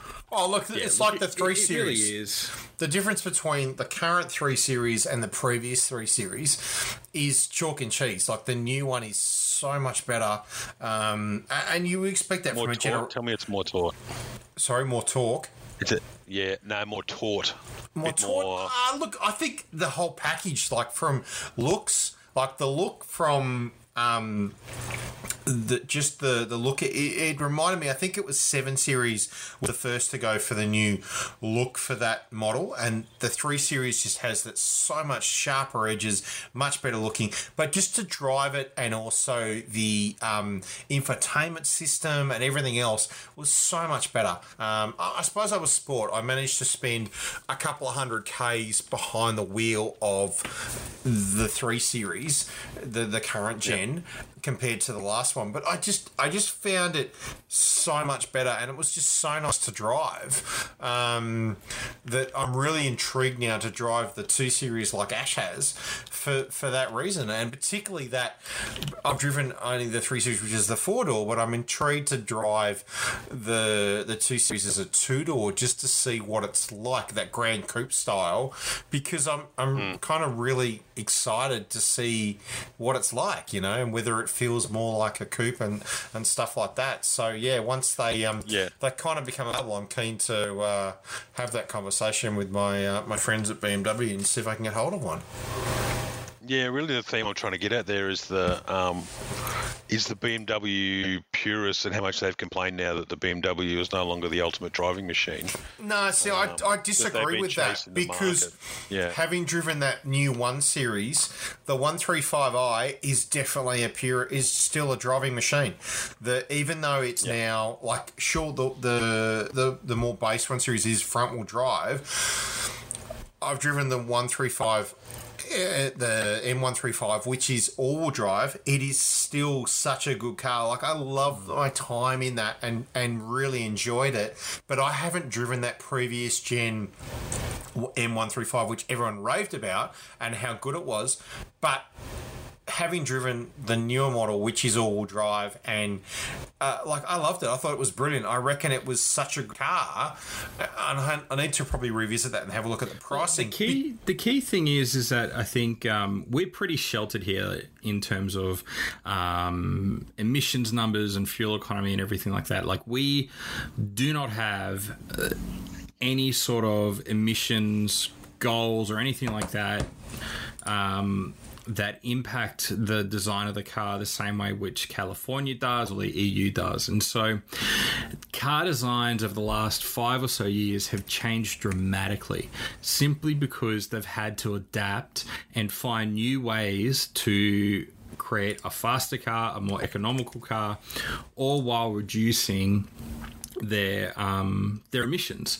And that comes... And so when they're designing cars, and this isn't BMW, this is every manufacturer, when they're designing a car, they have to change and adapt their design philosophy to adapt that design to meet it. And so it's kind of unfair to go, it's no longer the ultimate driving machine because of what they built before. And you can kind of point your finger at a lot of car brands of they don't build them like they used to, but that's because any of the controls that existed then, they didn't exist back then, and they weren't constrained by that. Like, even it's progress, really. Look at the Lamborghini, look at the Countach. Yeah, there's no way you would get that design ever again today because of emissions, because of safety ratings, because of all these other controls. And so the thing is that that outlandish design, yes, Lamborghini still make cars that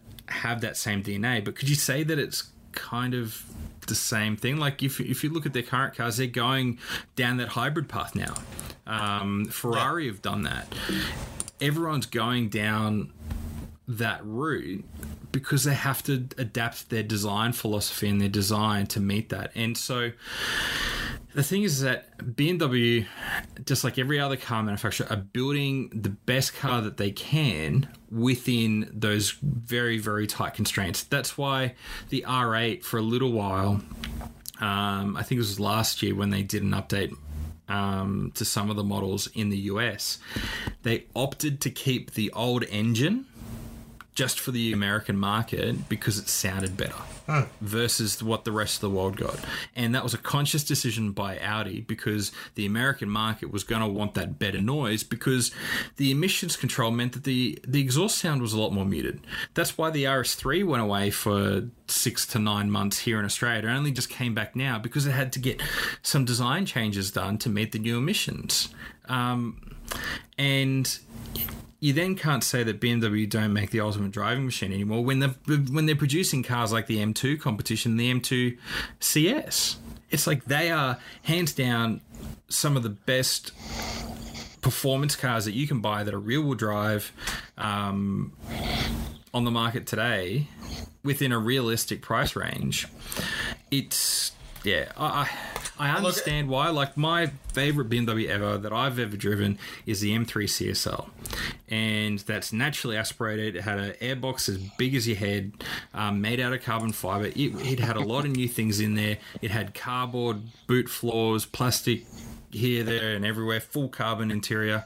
But the thing is that to meet safety standards today, it couldn't exist. If it, to meet emissions, it wouldn't exist. Well, look at those American rules for years that, you know, any car that went from Europe, whatever, went to America had to then have some weird modification to you know, American bumpers on the Countach and everything else. Yeah, yeah, part of what it is, but. Yep. Look, you know, the whole cafe numbers thing is been big in America, and I've been following that kind of conversation for years because it has been so important part of market. But it's part of what brands have to do to stay relevant, to be able to continue to make cars. They have to make these changes so they can still keep making cars, so that we can keep having these models in our range. Yeah. Now, it doesn't always mean that they make the best design decisions. You'll find that the 2 Series is very polarizing in terms of its looks. Now, it took me a long while to get used to the look and to actually like it a lot more. I think the same. We've discussed it a lot about the Ford Coupe last week as well. Yeah. Yep. So it's like they have. It's not saying that they're always going to make the right decisions because it's just like every car brand. They're going to come out with some doozies of a car.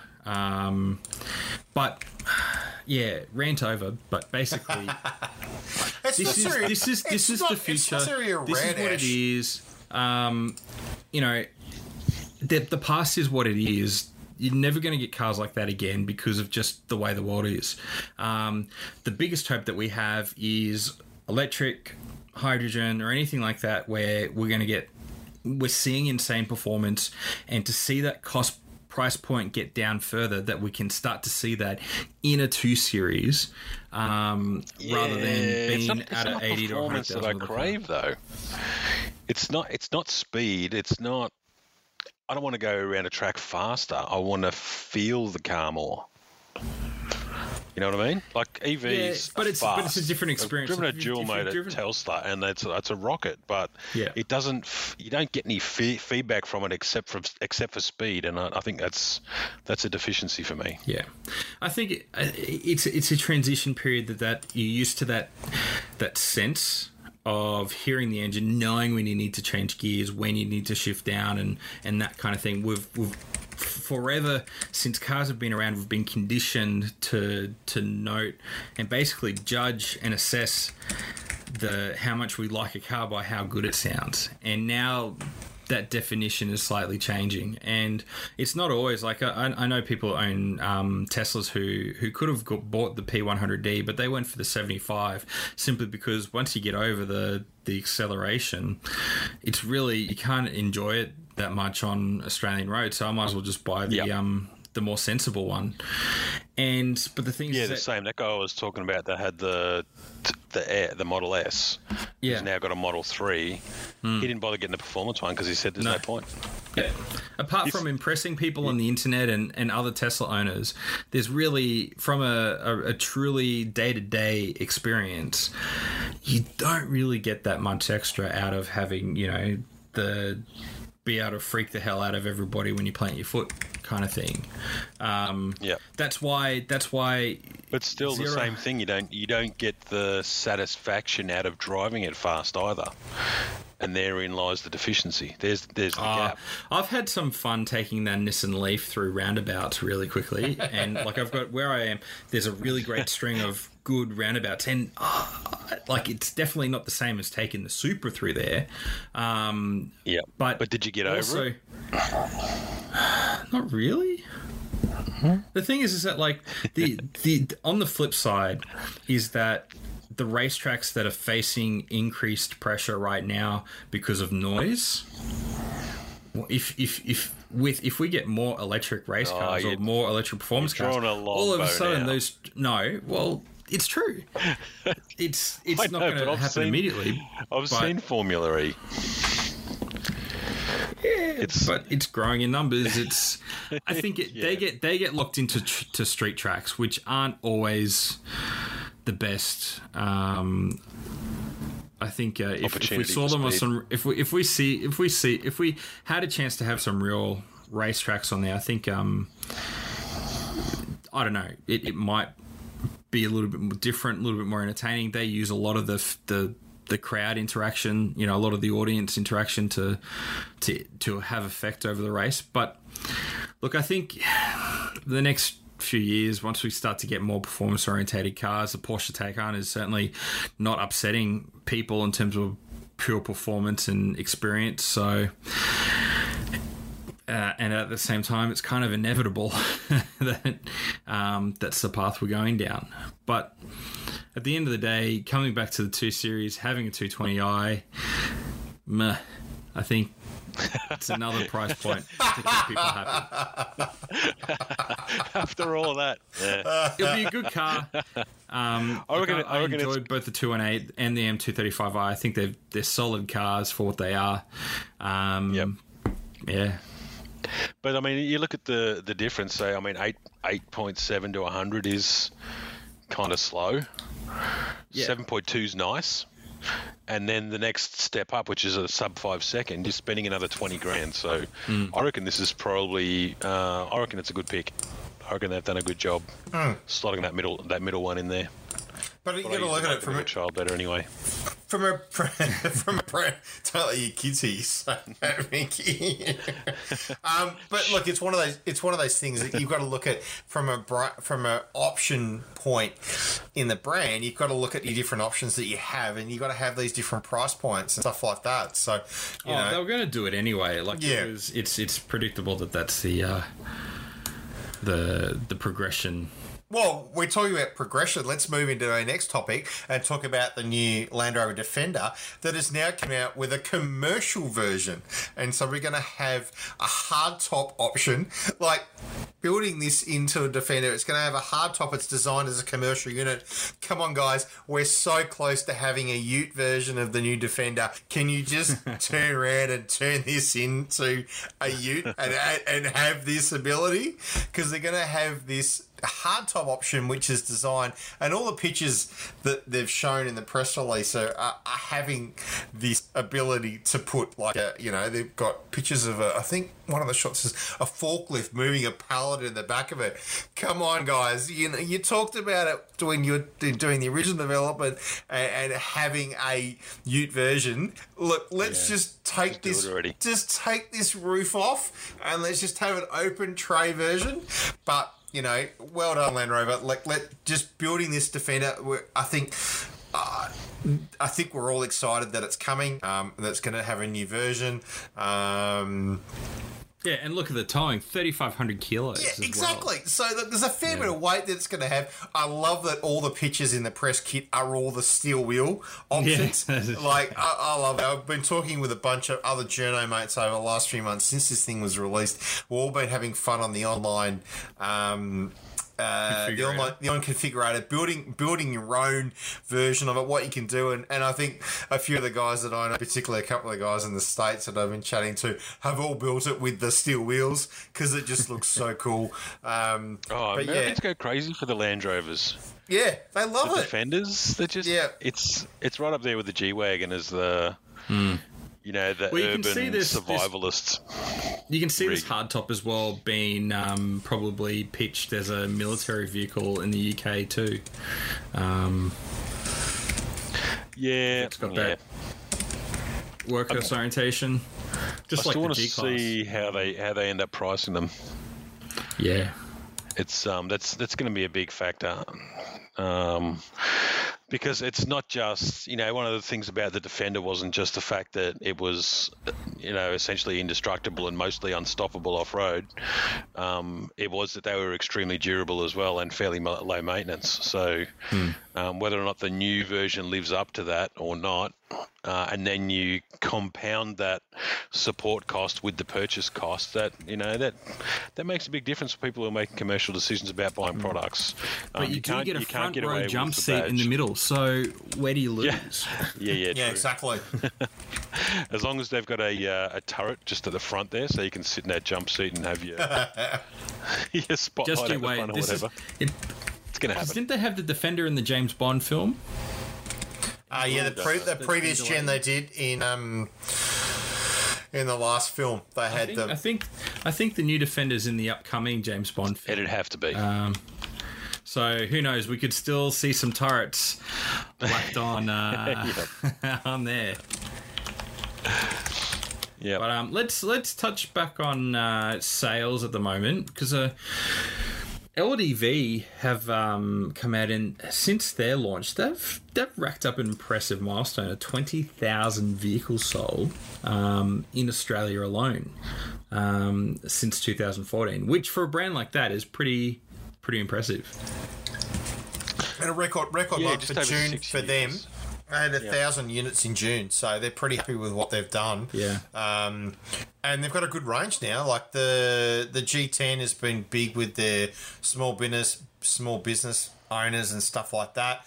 The D90 is really good. I'm really keen to go have a look at these. I'm actually possibly going to have a look at one of these tomorrow for a family member just to go and see what it's like, and it'll be pretty cool to go and actually have a look at one. I actually haven't been in one or seen one, so I'm keen to see what it looks like on the road and to see what it finished. But then the T60's been really popular, which is their work ute for tradies, but they're well spec'd in terms of what they're offering. Like the D90 has the 160 bi-turbo, and you know it's they're working toward. They've got 5-cat. 5-star and cap. So yeah, I'm intrigued to see what, you know, how these guys do. They've kind of been under the radar. I think when they launched the D90, I think that kind of opened them up to the market in terms of for moving away from the tradie market and for the family market. Because it's quite iconic. One of those vehicles that people, it's one of the ones that people look at now and go, oh, what's that? Whereas before the other things were unremarkable or they were trade vehicles and no one was paying attention. But my wife's pointed out a few of these. We've had a couple around the sunny coast that we've seen, and they do stand out. They're a pretty decent looking vehicle. Well, the funny thing is I can't comment on the rest of it, but I mean, their 20,000 version, their 20,000th model they sold was actually a D90. So that's quite interesting in that respect that what it is. So yeah, I'm intrigued to see and it was actually sold from the dealership near my place, which is the one I'm off to visit tomorrow. So I'm really keen. I need to hit up our friends at LDV and actually try and get behind the wheel of one because I've been watching them for a while, and particularly with the D90, and it's kind of been one of those things that I'm really intrigued to see what it's like. Having driven the Ssangyongs and stuff, and I still haven't driven a Havel. I'm keen to drive that as well. But that Chinese automotive brands, as much as there's kind of a very negative spin on the Chinese brand, at the moment, obviously, because of what the history of COVID and stuff like that. The Chinese are producing some really, really good models. Like MG, we've talked about the MG models and what they've created with their new HS and stuff in the past. The LDV, I haven't had a chance to actually drive. I'm really keen because if it's anything like, you know, the other models that are coming out of that market, they're really well spec'd, they're really well priced, and they're great to drive. So, yeah, I'm really intrigued to see, and it's great to see they're doing so well, but I'm really intrigued to see what they do, you know, moving forward and what else they offer. I mean, MG are moving forward in terms of what they're trying to do with more stuff. But, yeah, I'll be interested to report back next week. If we get a chance to go down and check out the D90 over the weekend, I'll be intrigued to sort of report back. But, yeah, they're really they're doing well in the market.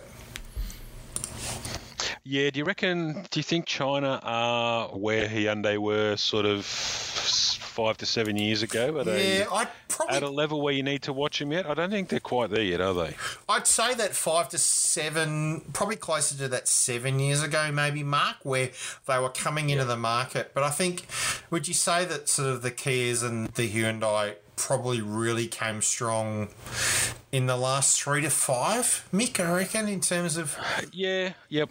So the latest... Well, when I drove the previous generation i30, I got in it and went, it's not a bad car. And I drove the SR, which is direct injected 2-litre, and I loved the engine in it, but the car itself, you know, needed a bit of work. It was a little bit squishy, a little bit not quite there, but I could see the appeal for other people. But then it was just this latest generation of i30 that came out. So when was that? That would have been probably the last 4 years, I'm guessing.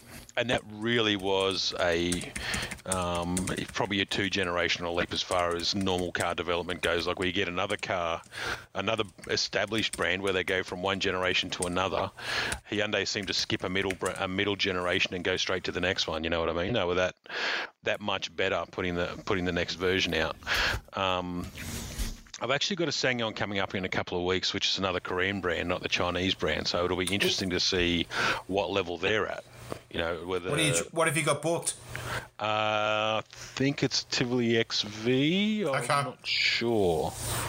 I can't remember offhand, but it'll be interesting to see what that's like as well, to see if they're getting back up to that level as well. Because I mean, they've come a long way. I think that Korean, for them, in terms of what they're creating now and what the product that they're delivering to the market is amazing. And I think they are probably, if LDV are at the same point as what they are, and I think they're pretty close, I think it'll be really, really good for the market. The problem is that, and it's a shame because I've seen a lot of stuff, particularly what MG have been posting and a few others recently, there's a lot of, anytime you meet you mentioned China at the moment, the hatred for that, just because it's China, it is really hard. But if you go, it's kind of like when Holden changed to the new Commodore that was basically the Opel-based thing.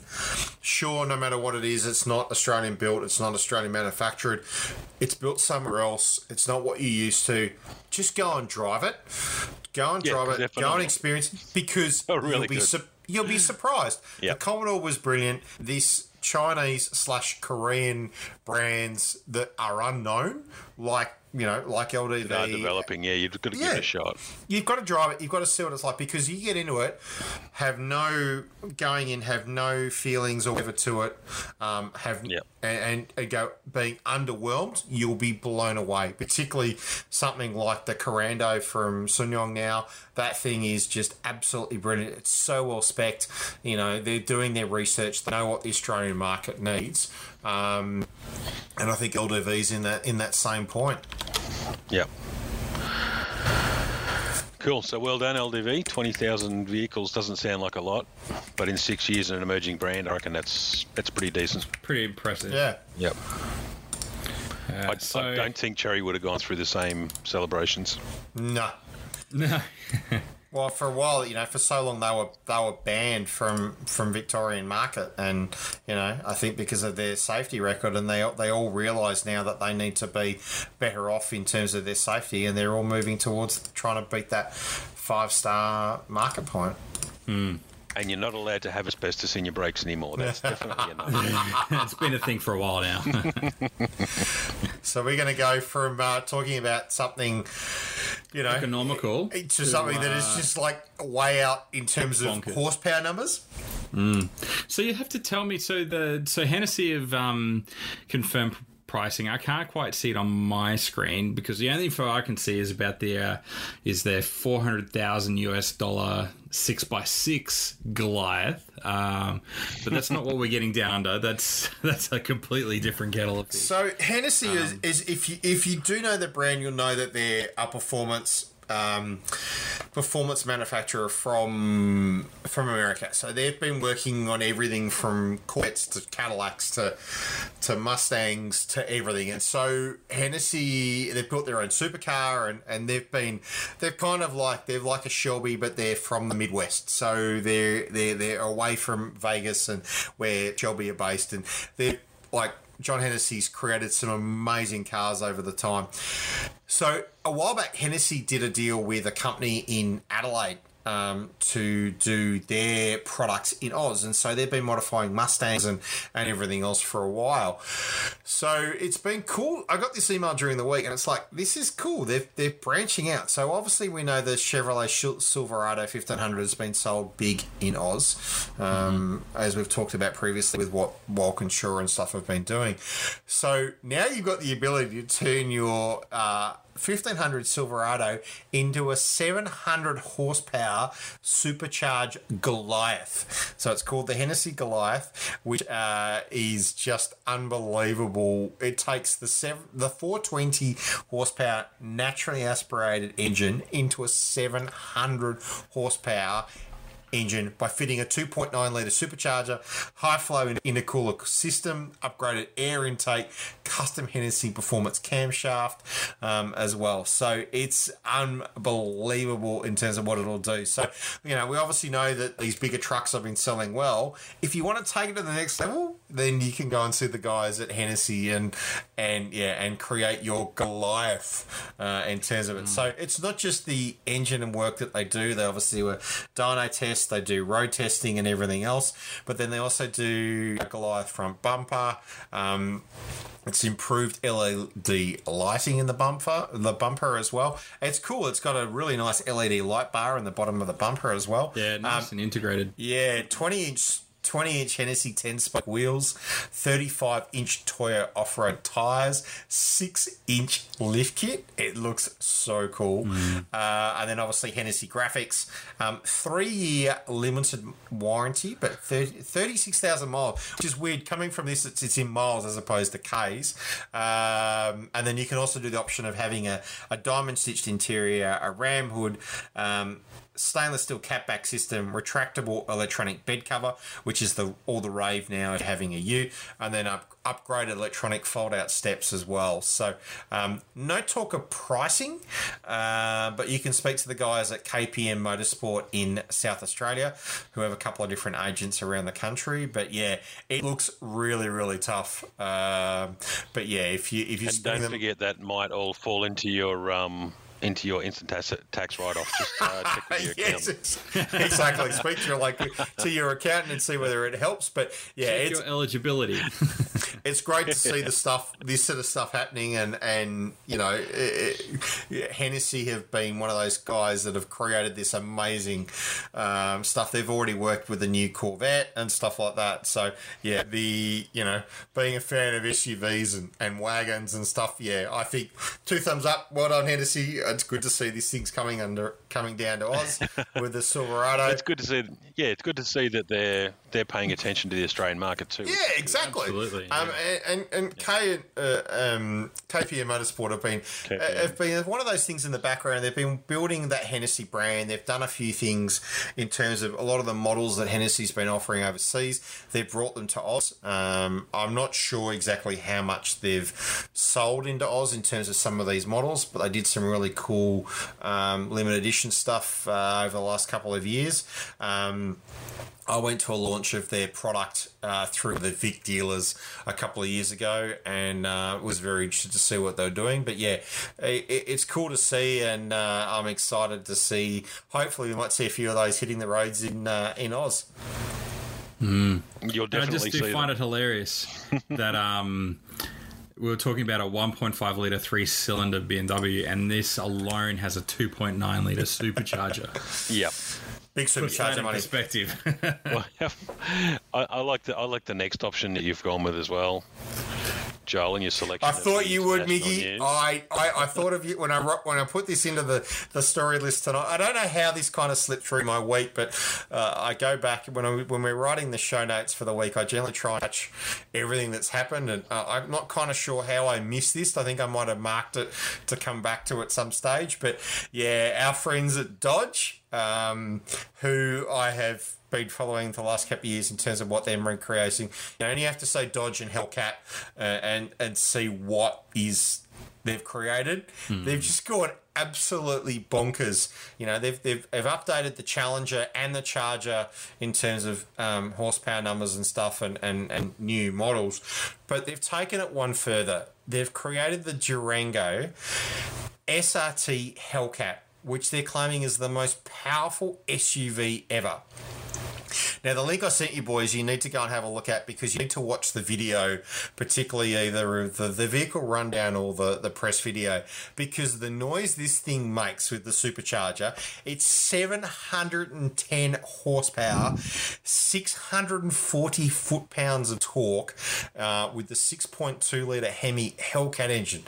So that's the Hellcat engine that they normally put into the Challenger and the Charger into an SUV, which is now capable of 3.5 seconds, 0-60, which is roughly about 0 to 97 kilometres an hour. That is just insane. That even meets your lofty standards, doesn't it, Ash? 3.5 seconds for 100. Yeah, that's fast enough for me. 11.5 for a quarter. That's crazy. The thing is, it's going to be made for the 2021 model year only. They're only going to make it for the next year's model, and it's only me for 1 year.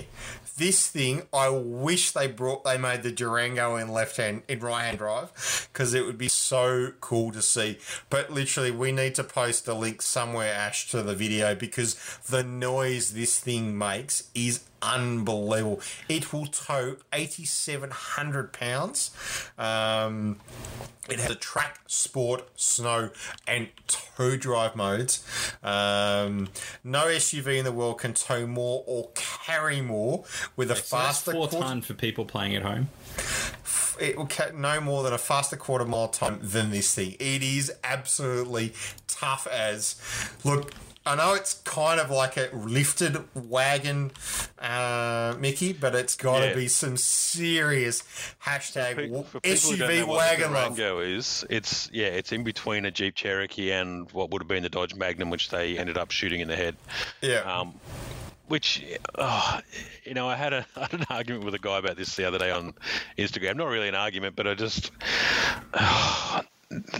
the idea sounds cool, but for me, when you get this much speed and this much power in a platform like this, which sits kind of high, which is the enemy of cornering performance, it does everything fantastic in a straight line, but 710 horsepower for something like this, it's whether it goes around corners well or not will be hard to define.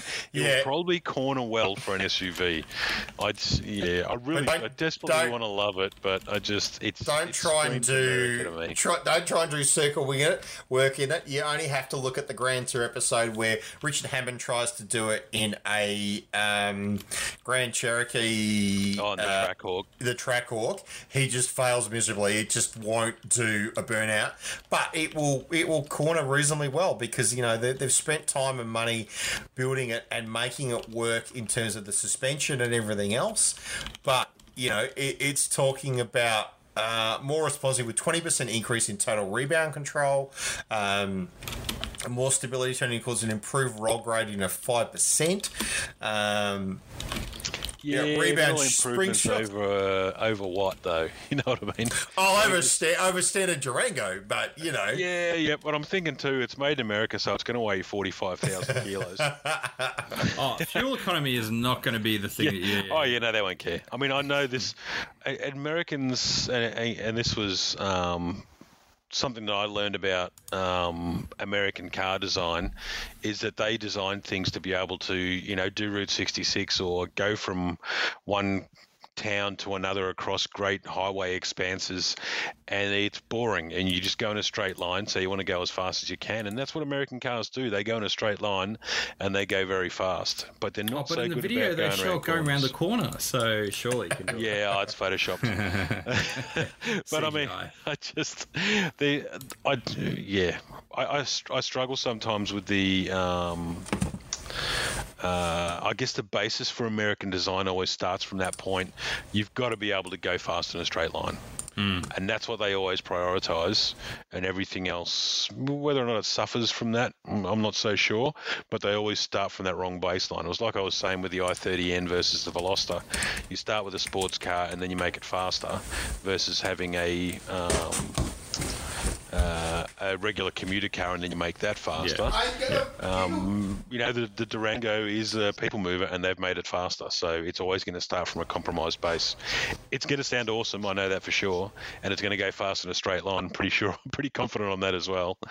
But yeah, for me, I reckon if I had the option, I'd probably give it a pass. Oh, hand in your license now. Nah, can't believe I'm hearing that. I would prefer a well-balanced V6 to an absolute barnstorming V8, one of these, any day of the week. Because it's the level of performance from that engine is taking it way outside the envelope of what a vehicle of that particular configuration should be doing. But this defies physics. How on earth does something that big move that fast without, I don't know, braking? A 6.2 litre V8 Hemi and all-wheel drive. Look, big it's not as big of a Hemi it could be. I'd call it fairly conservative. It's not a 7 litre. Yeah. Yeah. I thought the Hellcats were 7 litres actually. What's that one? I think there's the Devil Cat. Yeah, they've got a few different ones floating around for special editions and that kind of thing. Oh, if this isn't even the biggest motor, forget it. I don't even want it. Look, mate, along. You're thinking practically, all right? Practicality, okay? Yeah. Not bad. Right, it looks cool. Well, I've shared that link on Daily Autofix as well, the Facebook page. So if you jump on there, you'll be able to see the video, which, we highly recommend you check out. And listen to that sweet sound of the supercharger. Mm-hmm. Yeah. Well, coming up next, the info about the Ford Bronco. We're going to know all about it soon. Ford and Disney partnered up. Basically, at the end of the day, they've just booked some ads and they're just telling us when those ads are going to be on. But it's going to be. But the cool thing is they've gone out and created these 3 minute films that are going to talk about the Bronco in different ways, and they're going to spread it out like different networks within that Disney family between ABC, ESPN, National Geographic. They're going to have different options in terms of what they're showing, and we're actually seeing from that graphic, we're seeing an even stronger look at what the Bronco front end will look like. Yeah. But yeah, you look at it across the split. I mean, ABC, we're going to have a 3 minute film. ESPN's going to have a different 3 minute film. National Geographic, and then Hulu, and then the Ford social channels will actually have them as well. So it's next week. It's the 13th of July, which is about 8 p.m., which they're saying, which will be sort of the 14th in our time. But it's only going to cost you $100 US to actually record, to reserve your own Bronco if you want to do it. So as a deposit for a pre-order, that's pretty impressive. It's probably got at least another zero or so at the end. The question is will we see when they release that the rumours we've heard that it might be made in possibly right-hand drive as well? We can only hope and pray, but for our American friends, they're going to have the opportunity to secure theirs And yeah, we're I'm excited to see the final reveal. We've seen the photos, we've seen lots of spy pics and whatever else. So let's hope that you know, that we may get to see it possibly come here. If not, you know, when we get the ability to travel, I think we might have to head over to the US and certainly check one out. Yeah, one way or another, I'll be looking anyway on July 14th. It'll be for us, like you said. I'll be interested to see what it is. I just, yeah, it should be. I'm just trying to think of a. You know, there was a series of vehicles that came out in the US there for a while where they all went to the retro styling and got fairly popular. So the most obvious one was the Prowler, which was a very popular hot rod looking style Dodge, which was actually kind of rubbish, but it looked fantastic. Chevrolet had things like the SSR, which was the convertible ute with a V8. Was it the SSR? Yeah, I think you're right. HSR. There's what's the other one? The HR something. I can't remember. SSR, I think the SSR is that retro-looking bulb nose thing. Yeah. So that one had the 5.3 litre V8 with a pretty ordinary 4-speed auto in it, but and a 6-litre LS2 as well. Yep. And they had a whole bunch of other stuff come out. Like, this is around the time of the PT Cruiser and all those sorts of things. They had the Ford Thunderbird had a retro-looking design came out. Just wondering if this Bronco is kind of the thin end of the wedge for another one of those cycles where everybody starts regurgitating old name brands again and trying to get a bit. Well, don't forget there's an electric Hummer coming, so... Yeah, and that's probably going to look a lot like a Hummer, I would imagine. I'm looking forward to it. Yeah, it's going to be a similar design and that sort of thing. So, but the more impressive note is because it's electric. But this thing is going to have a combination of engine options and things like that. So, I'm intrigued. I think everyone's really excited to see that it's finally happening. It's been delayed. The original launch was going to be on the anniversary of OJ's chase, which was close to that. But then it's been shifted now to a date a little bit later. But something potentially less controversial, just a little bit. But yeah, I still found like. Bronco was one of the ones that, you know, one of those names from my childhood when I was a kid growing up. I knew somebody that owned a Bronco and I just thought it was the best thing since sliced bread. But again, that was the big V8 noise, just the size of it. It just, I don't know, it felt like a... I don't know, it felt like a real rancher's, real cowboy type car. It just, I don't know. It had an air of something else that nothing else on the market had at the time. It just felt big and tough, and yeah. Hopefully, well, I know the new one isn't going to be big and tough, but they're going to probably try and make it look big and tough, and that'll just have to... Well, you know, the basis of it is done and gone and done Baja and stuff like that, so they've worked on it being tough. We don't know exactly what kind of versions we're going to get officially yet. There may be something that's designed more around, you know, that kind of off-road feeling and stuff like that. But Bronco Raptor. Yeah, well, you know, it'd be nice to see, but who knows what we're going to get. But yeah, it's cool to see that they are going to offer some options. Yep. And what engine options we get as well. So I don't want to alarm anyone, but we've got 5 minutes until... the second practice session. I'm not counting or anything, so... That's right, but it'll be slow to start with. It's only the last sort of 10 minutes you really want to watch of that. True. But it is an exciting time for it to be back. But let's touch through a couple of other key international news. One, the new Bentley Bentayga. To me, it kind of looks like a bit of a minor update. Nice refresh, I think. Surprising that it's been, you know, as long as it has since the Bentayga first went on sale 5 years ago. So it doesn't feel like that long. But yeah.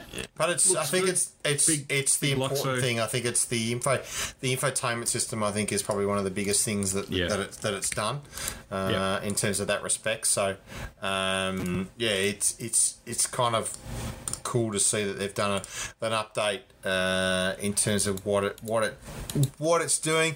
It's had a retweaked exterior with front and rear changing to suit more its current DNA. Improved trim as well, and seats, and increased legroom, which I think is weird because there's plenty of space in it at the moment. But the typical things now with stuff is it's got wireless Apple CarPlay with Android Auto, so it seems to be. It's good to see that most brands now are working with both, not just an Apple CarPlay update, but they're also looking at Android Auto because so many people now Particularly talking to you two gentlemen that are both using an Android-based phone traditionally, that we're seeing, that is more and more important in that option. But yeah, it's good. It's good to see that option. I'll be interested when these things finally land down under. Absolutely. I think, great looking cars. I think in general. It was a bit polarising at the start, I think, of having these big luxury SUVs come along, but I think they've settled into the market nicely. Yeah, yep. I was the same. I saw one, I saw the press photos first, as you usually do. Yeah. And thought, oh, really? But then I saw one in the flesh, and I was just wiping my chin. It was glistening. It was beautiful. I think it was like a bronze colour or something, and it was just... It's the same with anything, like I was saying before with the Volkswagens. When you get up close and you see the detail of things and you see the level of effort and the care that's been put into making everything fit perfectly and everything meshing exactly right, that's... You can't beat that level of detail. It just immediately lifts the reputation of anything you're looking at, I think. I mean, I like to look at things and check out details, and sometimes you're disappointed. I certainly wasn't disappointed with I can't even say it properly. I thought it was Britannia or something, but what is it? How do you guys say Bentayga. It? Bentayga. Yep. But a beautiful-looking car for people who can afford to have beautiful things. Mm-hmm. So it is what it is. And I was actually surprised I don't even know if I'm going to say this one right either. Mulsanne? First go was good. Mulsanne? Gone? Dead? Yeah. Knocking it on the head. I actually thought they looked fantastic. Oh, that current generation models is just unbelievable. It's, That had a really striking presence. So I think much more, a lot more classy than the Rolls-Royce, which is, it looks like a gangster rapper's car. You know what I mean? Or, looks like it's supposed to be in maybe a few years ago, but I think the slight the older ones had to the Rolls-Royce face has kind of modernised it a little bit and sort of stepped a little bit further away from. For sure. Once BMW initially took it over, I think they lost their identity for a while, but now they're back to being beautiful cars. But they went downhill for a little while there. But I still think. What do you reckon? The Bentley versus the current Rolls. Where do you see? I've spent more time in the Cullinan, the Rolls, than I have the Bentley. They're both very different kind of styles. In terms you're talking big money difference. Like if you're talking the SUVs, you're almost like a quarter to half to even double the price, depending on what spec you go for the Rolls Royce versus the Bentley. Like it's kind of like the modern status of where Rolls-Royce fits is kind of very different to traditionally where it was competing against, very much up against the Bentley, up against the Maybach. These days, Rolls-Royce kind of sit in their own little world.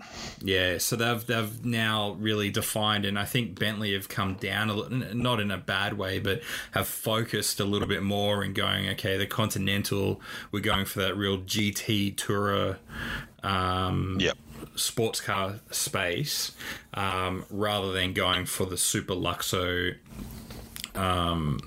you know, passenger vehicle.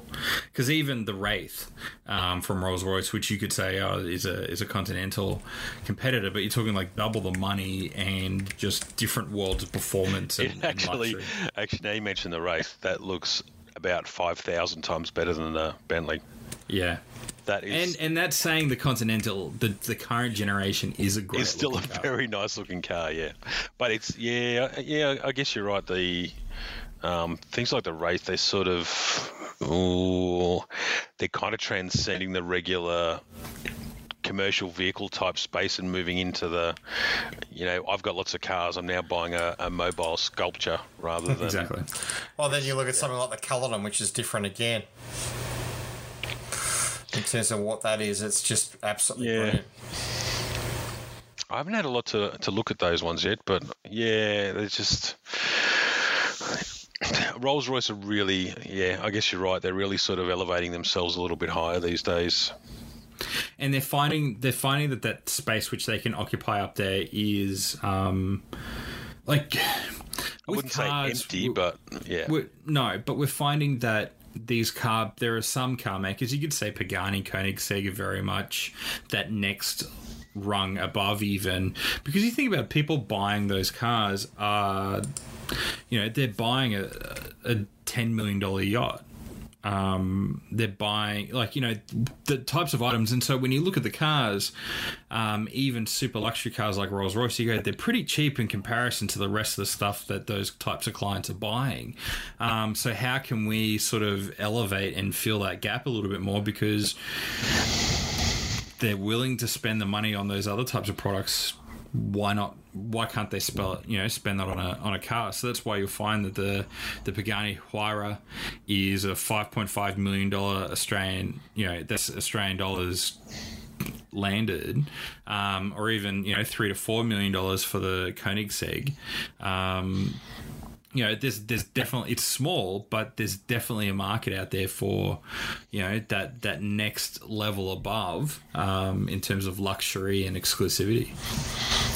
Yeah, I mean, if you're going to jump out of your Wally Power speedboat, you don't want to step into a, you know, just a lowly Continental GT, do you? That everybody else is driving, you know, so. Yeah, that's right.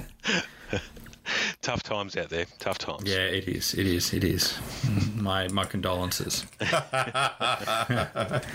So this is an interesting one, this other one. It's made the rounds a little bit online, but it's the Ineos Grenadier? No, it's pronounced Land Rover. Well, but if you look at an image, you'll be forgiven for thinking that it's a previous generation Defender. Yeah. And it's caused a few ripples because of it. Yeah, it's... I've been following these guys for a while. Yeah. And they were kind of clever the way they did it. They started off showing things like, because the idea is supposed to be that this is a utilitarian vehicle. It's supposed to be about off-road capability and towing capability and being a tough truck and all that sort of stuff. So when they started doing their social media presence, they focused on those things. They were showing the drivetrain. They were showing diffs and wheels and suspension work and stuff like that. And then I saw the picture of it when they showed the actual design. I went, oh, it's a Land Rover. But I mean, it's. I to be honest, I was kind of let down. I was expecting something new and different. I wouldn't have been disappointed if it was utilitarian like the old Defender. But to take so many design cues, I reckon that's a bit of a middle finger. Do you think Jaguar Land Rover will?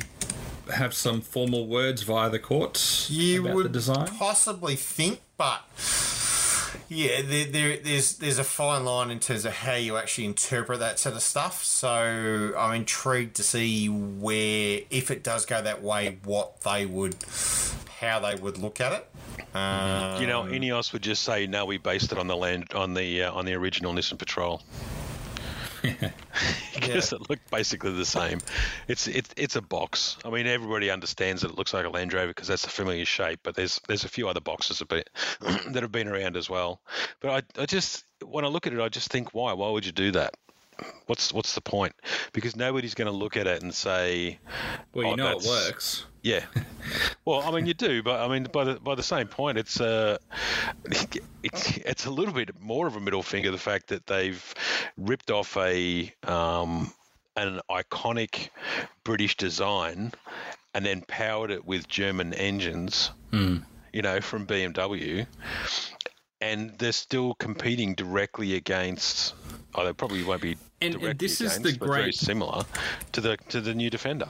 Yeah, and this is the great sort of hilarious twist that caused a bit more attention online as well. Is that it's got BMW engines, and they've worked with BMW to do that. But the Mercedes, like the Mercedes AMG F1 team, tweeted out saying our friends at Ineos have, you know, check out the great thing that they've created, and everyone's responding going, but it's BMW motor. In that press release, it's got a. It clearly says it's got a BMW motor. What part did you have in it? Yeah. So I think there was a bit of confusion. Just a little bit. It's kind of like a weird kind of what the? Well, I kind of thought, is it the PR company that made a mistake and they tweeted from the wrong account? Because that's what it felt like. Yeah, it's just something that doesn't quite a, you know, the F1 team is, you know, it is a separate-ish entity, but yeah, it doesn't really on the surface. I don't know what the connection is, but it definitely doesn't make a lot of sense. Big Mercedes-Benz symbol on the back of the car ain't cheap, and it's not. Yeah, and it's right. Not a propeller. No. You know what I mean? Oh, but it's not. Okay. Speaking of social media faux pas, I'll just go quickly on this tangent and come straight back. BMW M Sport account in the US. Yeah. Did you see that one where they tweeted about pure driving experience and then tweeted heel and toe, but TOW. Oh, really? That's an error. They had the manual transmission coming back. Yep. And yeah, I think, I don't know if you could say that autocorrect or just the lack of automotive experience. Oh, man, if you're running BMW M Sport account, you should not have to rely on autocorrect to be able to figure out terminology. That's not going well. No. No, and everybody who read it who knows anything about cars would have seen that straight away and gone, that's completely wrong. But at least they didn't spell heel H-E-A-L, because that would have just been a topper. Right. Mm-hmm. But anyway, back to these guys. Hashtag 2020. Yeah, that's right. But I still see, to me, this will now always look like it's like having a Chinese ripped off IP Land Rover. It's now an imitation Land Rover, while the real Land Rover is available on the market. Yeah. Silly. Very silly, in my opinion. We'll see how it goes, I guess. Yep. Once, start getting deliveries. Yep, because, I mean, BMW are well known for all their off-road vehicles, so I'm sure it'll go fine. All right, so let's move on to a couple of cars that we don't get here just here. Well, they're not.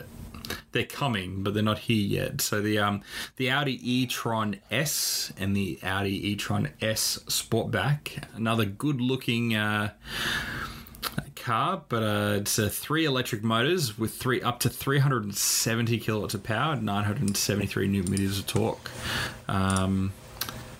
Sort of starting to make electric cars really exciting, don't you think? Yeah, it'll do some mad skids. Very excited to see this hit Oz in both specs. They've been talked about for a while overseas, and good to see that we're actually getting some confirmation that they will be here second half of 2021. Pricing and specs for us to be confirmed closer to release. But yeah, it's cool to see. They are such both great looking cars, particularly the Sportsback. Yeah, it's one of those things. I think Audi have been pushing very big in this e-tron space for a while, and the fact that they're talking more and more about getting them.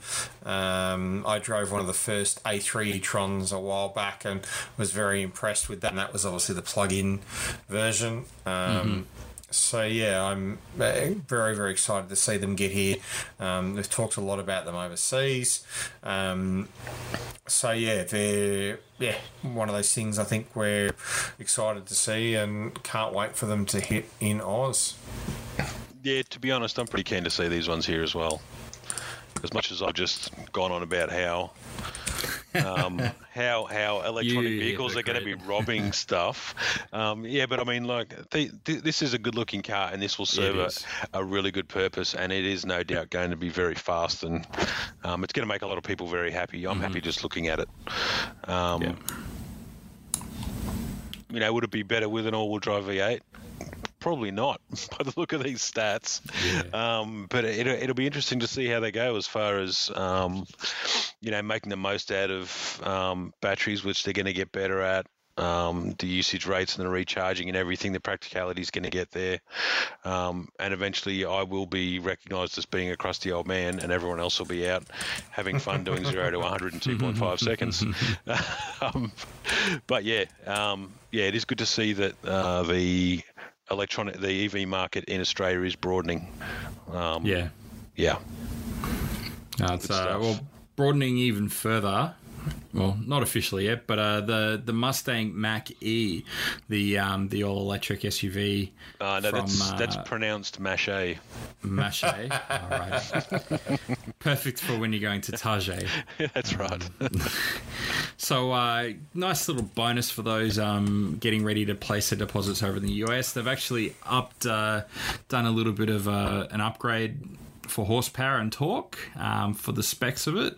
So it's it's just a nice little bonus. Obviously, they've made some progress during the COVID-19 shutdown that they've obviously been able to unlock and find a way to extract a little bit more performance without impacting range or you know, cooling or anything like that. So that's a nice little thing. And I wonder, just like how our phones and other electronic devices get software updates as they find bugs or as they discover that they can do things better. Do you ever see, and I know the answer is probably a very strong no, but do you see kind of, maybe not to the same degree as that Tesla might go down, but say, let's say in 3 months' time, Ford goes, cool, we can actually make this car a little bit faster or get a little bit of extra range. Let's push out an update to do that for people because we've found a better way to, optimize this system or something like that. Do you see that happening, or do you see that they save it for a new model year to sell more cars? I think that's one of those things, they're in development for it. So as they see that they can find benefits, they're kind of passing it on. And we've seen that with, obviously, the Mach-E, and they're trying to do the best that they can in terms of that and pushing stuff out. So, I think it's one of those things, if they can find an advantage or do something to help along, particularly with this, this electric model range, that if they can find an advantage that they can bring to the market ahead of time, they'll certainly do it. Yeah, I think it's an interesting point that you made though, Ash. What's the motivator to upgrade? Yeah. If you're already getting the upgrades over the air, why would you buy a new car? And that certainly changes the dynamic of ownership quite severely, just as severely as battery life is going to seriously affect ownership propositions now as well. Yeah. I mean, if they're getting 5 years out of a battery, then your resale value is going to be pretty awful. But if they do go to some other type of model, which they have talked about previously, where you have a leasing of the battery, but you own the car type thing, is I think there's so many different ways that you can approach this particular problem. It would be very difficult to be able to definitely say if they hold off or continue with upgrades. And we'll probably see over time, because the Nissan Leaf has a battery life indicator, so not like a battery charge indicator, but a battery life. So kind of like how your iPhone now has a battery health report, so you can say that it's at 91% of its original capacity. Do you think that to help with resale and to help with even warranty issues, I guess, perhaps do we see regulation coming down maybe from the EU in the future saying, hey, look, you need to actually include a battery health or a battery life indicator. So when somebody goes to buy that car secondhand, they know that, okay, see. Because unlike a traditional internal combustion car where sure, things get older over time, but you don't go from being able to drive, 500 kilometers on a fuel tank and then suddenly going down to 250, when the car hits 10 years old, compared to an electric car where the battery depreciates over time. It decreases capacity and wears out over time.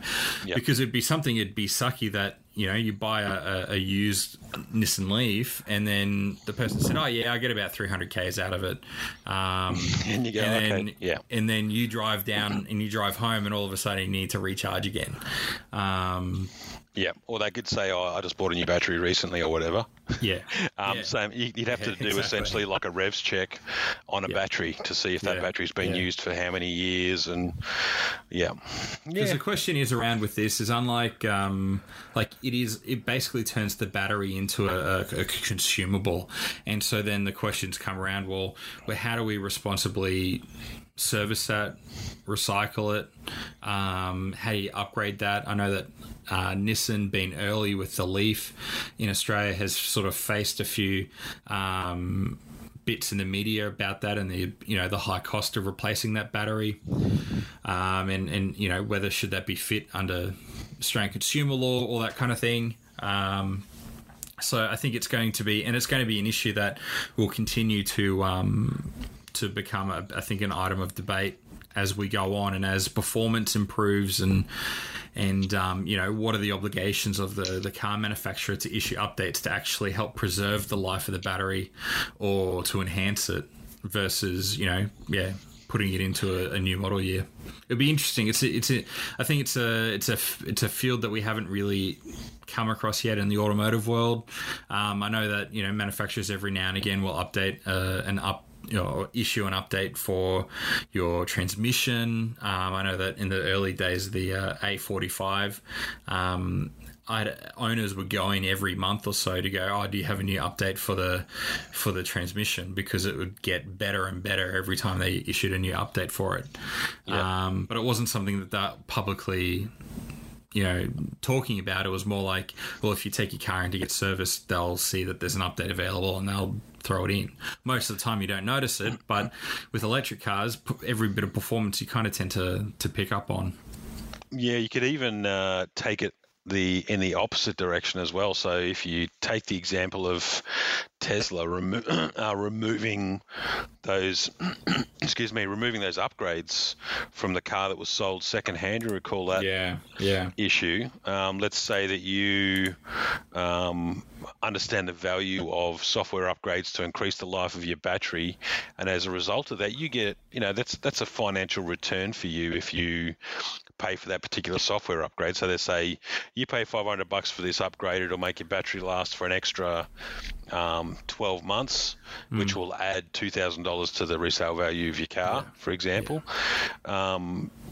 Then you get into that state where you sell that car to somebody else. Do they remove that performance capability from the battery management system because that person hasn't paid for it? So again, a lot of changes in dynamics that haven't been investigated that I'm sure somebody's sitting in some office writing all this stuff down. I'm sure there's plenty of people coming up on regulations. Recently, and we can talk about it next week if we want, is actually also, is the age of microtransactions for cars, and so how BMW have toyed with this, and they could possibly go down this field where they build in all the features. And I experienced this a little bit in the M235i, where it had the hardware to do the auto high beam, but that was a paid feature that I had to unlock in that car if I wanted it. So the hardware's there, they've already spent the money and put it in, and it's just, and so now the talk is like, well, they could do that with heated seats, they could do that with all sorts of other features, and if you buy it at the beginning, you might be able to get a better, there's incentive for you to pay that money up front and get it. So they've essentially halved the cost of manufacturing parts. Exactly, and because they just make the exact same car. Yep. There's no difference in terms of, you might spec a different leather or something, but you'll pay for that, of course. But every car has the same average cost because it's all the same parts. And then the idea around this as well is that if you've bought the car bog standard and then you've sold that car on, you then give the opportunity to that second or third or fourth owner to actually then enable those features and to give BMW an opportunity to make money as well. Because when you sell that car secondhand, unless you take it back to the dealer, BMW, and that's usually the, you know, BMW Australia has already only makes their money from the servicing and from the by selling parts and from the initial sale of the car. Every subsequent sale of that vehicle, they don't see anything from it. And so by having these, you know, following this idea of the microtransactions, if you borrow like a PC gaming sort of terminology, yep, it gives them a chance to actually extract a little bit of revenue from that next person, because you might, Mick, jump in the car and go, oh man, I really want those cooled seats. I don't need heated seats, so I'm going to get rid of that feature and just enable the cooled seats and just pay. Yeah, I'm not in Victoria. What do I want heated seats for? But yeah, so it's like I can see why, I can see the value, and I can from a business perspective. But at the same time, I'm going, I really don't like microtransactions in video games. It'd be worse enough to actually, you know, have that same thing in. The worst thing is taking it even further than what Tesla has done so far. Yeah. Well, the worst part is, and it's the same, like you say, if you rely this to games, for example, all the free games have got a truckload of ads on them. So if you start making this, you know, these microtransaction activations for things like auto beam headlights and all that sort of stuff, if you make that the standard and make it acceptable, then all the cars, all the entry-level cars, all of a sudden are going to have all these options that they're going to have to pay for. Mm-hmm. And there may be opportunities for you to earn that, like if you, I don't know, stick a Coca-Cola badge on your window or something. That's not quite the answer, but you know what I mean? There's all these other little things that you're going to have to spend now to be able to get something before that was already an expected standard. The main problem I have with that, and it annoys me with video games as well, is that they'll put the button there. So the button for the auto high beam is on the store. It's physically that's there. Horrible. And that's a terrible tease. And if I hit it, it pops up on the dash going, that's a paid feature. I'm sorry, but I just, if I bought that car, you know, that's an $80,000 car, and then I'm getting told, stop being a stingy bastard, pay for the feature that you obviously didn't want at the beginning. Yep. You know, it's like, it's enough that you kind of, you know, most of the time, like even the Hennessey, part of that upgrade package, they include Hennessey decals. At the end of the day, that's just paying for you to actually advertise their brand. It doesn't add anything material to the vehicle, except for just saying, look how much money, and let me advertise for them. Yeah, but it costs you money. They cost them money to produce the stickers and put them on and everything else. It's a branding exercise, you know, at the end of the day. So. Yeah, absolutely. Some people think that you like brandy. It doesn't matter. Because, you know, and going down that route should mean it makes the car's barrier to entry a lot lower, because you're not paying, you know, it's kind of like, you know, you buy the luxury pack or you don't, and the best thing is at the end of the day is that you can't go, oh, I really wish we did. Well, good thing we can. But I think it's a dangerous slippery slope of, you know, it's kind of like the reason why here in Australia we mandated drive away pricing rather than the pricing, you know, the list price, like what we have to deal with. You know, it's clear upfront to the buyer of what they're getting and what for what money. And you know, if you're playing a really cynical point of view, you go, well, that's a chance where they can kind of skirt around and say, oh look, it's just $20,000 drive away, but really to get anything worthwhile out of it, you're spending $27,000 to actually get something that resembles anything that you want. And you feel at the end of the day, you get the car, but you feel a bit misled. Yeah, and that's not really the kind of experience you want when you're spending this much money too. Like it's like people say, you know, cars are generally the second most expensive purchase of your life after your house. Mm. Or, you know, maybe you buy investment properties as well, but the car is something personal to you. You don't want to feel like you've been you know, given the short end of the stick. You want to feel like you've done something good when you spend that sort of money. Well, I do anyway. So yeah, I'd find it particularly rude if I pushed a button and it said no, and gave me a warning about, hey, no, spend more money because we're not giving you the stuff that you've already got fitted in the car. I would not be impressed with that at all. And, you know, it kind of goes, well, it probably motivates other people too to buy a code reader or to sort of reverse engineer it to just enable it for free. And then, you know, it opens up a whole new can of worms. It has a whole heap of different things. It goes, do you go too far and do you end up like the situation with John Deere and farmers in America and even here in Australia, where they're sort of fighting this war to be able to, you know, if you buy the tractor, well, you should have the right to do whatever you want with, you know, what's included in it. You know, and to repair it and do, rather than having to go through them and be, you know, essentially gatekept by the manufacturer. But look, you know, we're not there yet. It feels like we're slowly creeping there. Tesla's certainly, you know, charging the way with that. They do that with by including the larger battery in the cheaper models and offering it as an upgrade path, and even during natural disasters, they enable that longer. The extended range during that time to allow you to get to safety, which I think is great. But again, it's that thing where they, you know, it's not a clear path going down that way. If you've got a larger battery and you're not using all of its capacity, then you're carrying around extra weight, which is a cost to you, and that's not fair. Yeah. And also then you got to think about, well, how does that affect battery life? You know, if you're not fully charging or fully discharging or anything like that. It's actually better for it. It's not super clear cut. It's sort of a bit of a muddy sort of direction, and we'll see how it goes. But last bit of international news, I think this is kind of a cool one. GM have won the defense contract to produce the US Army infantry squad vehicle, and I just think it looks like a modern version of something you'd see out of Mad Max. Very bare bones, very tough looking, and designed to pretty much take on anything.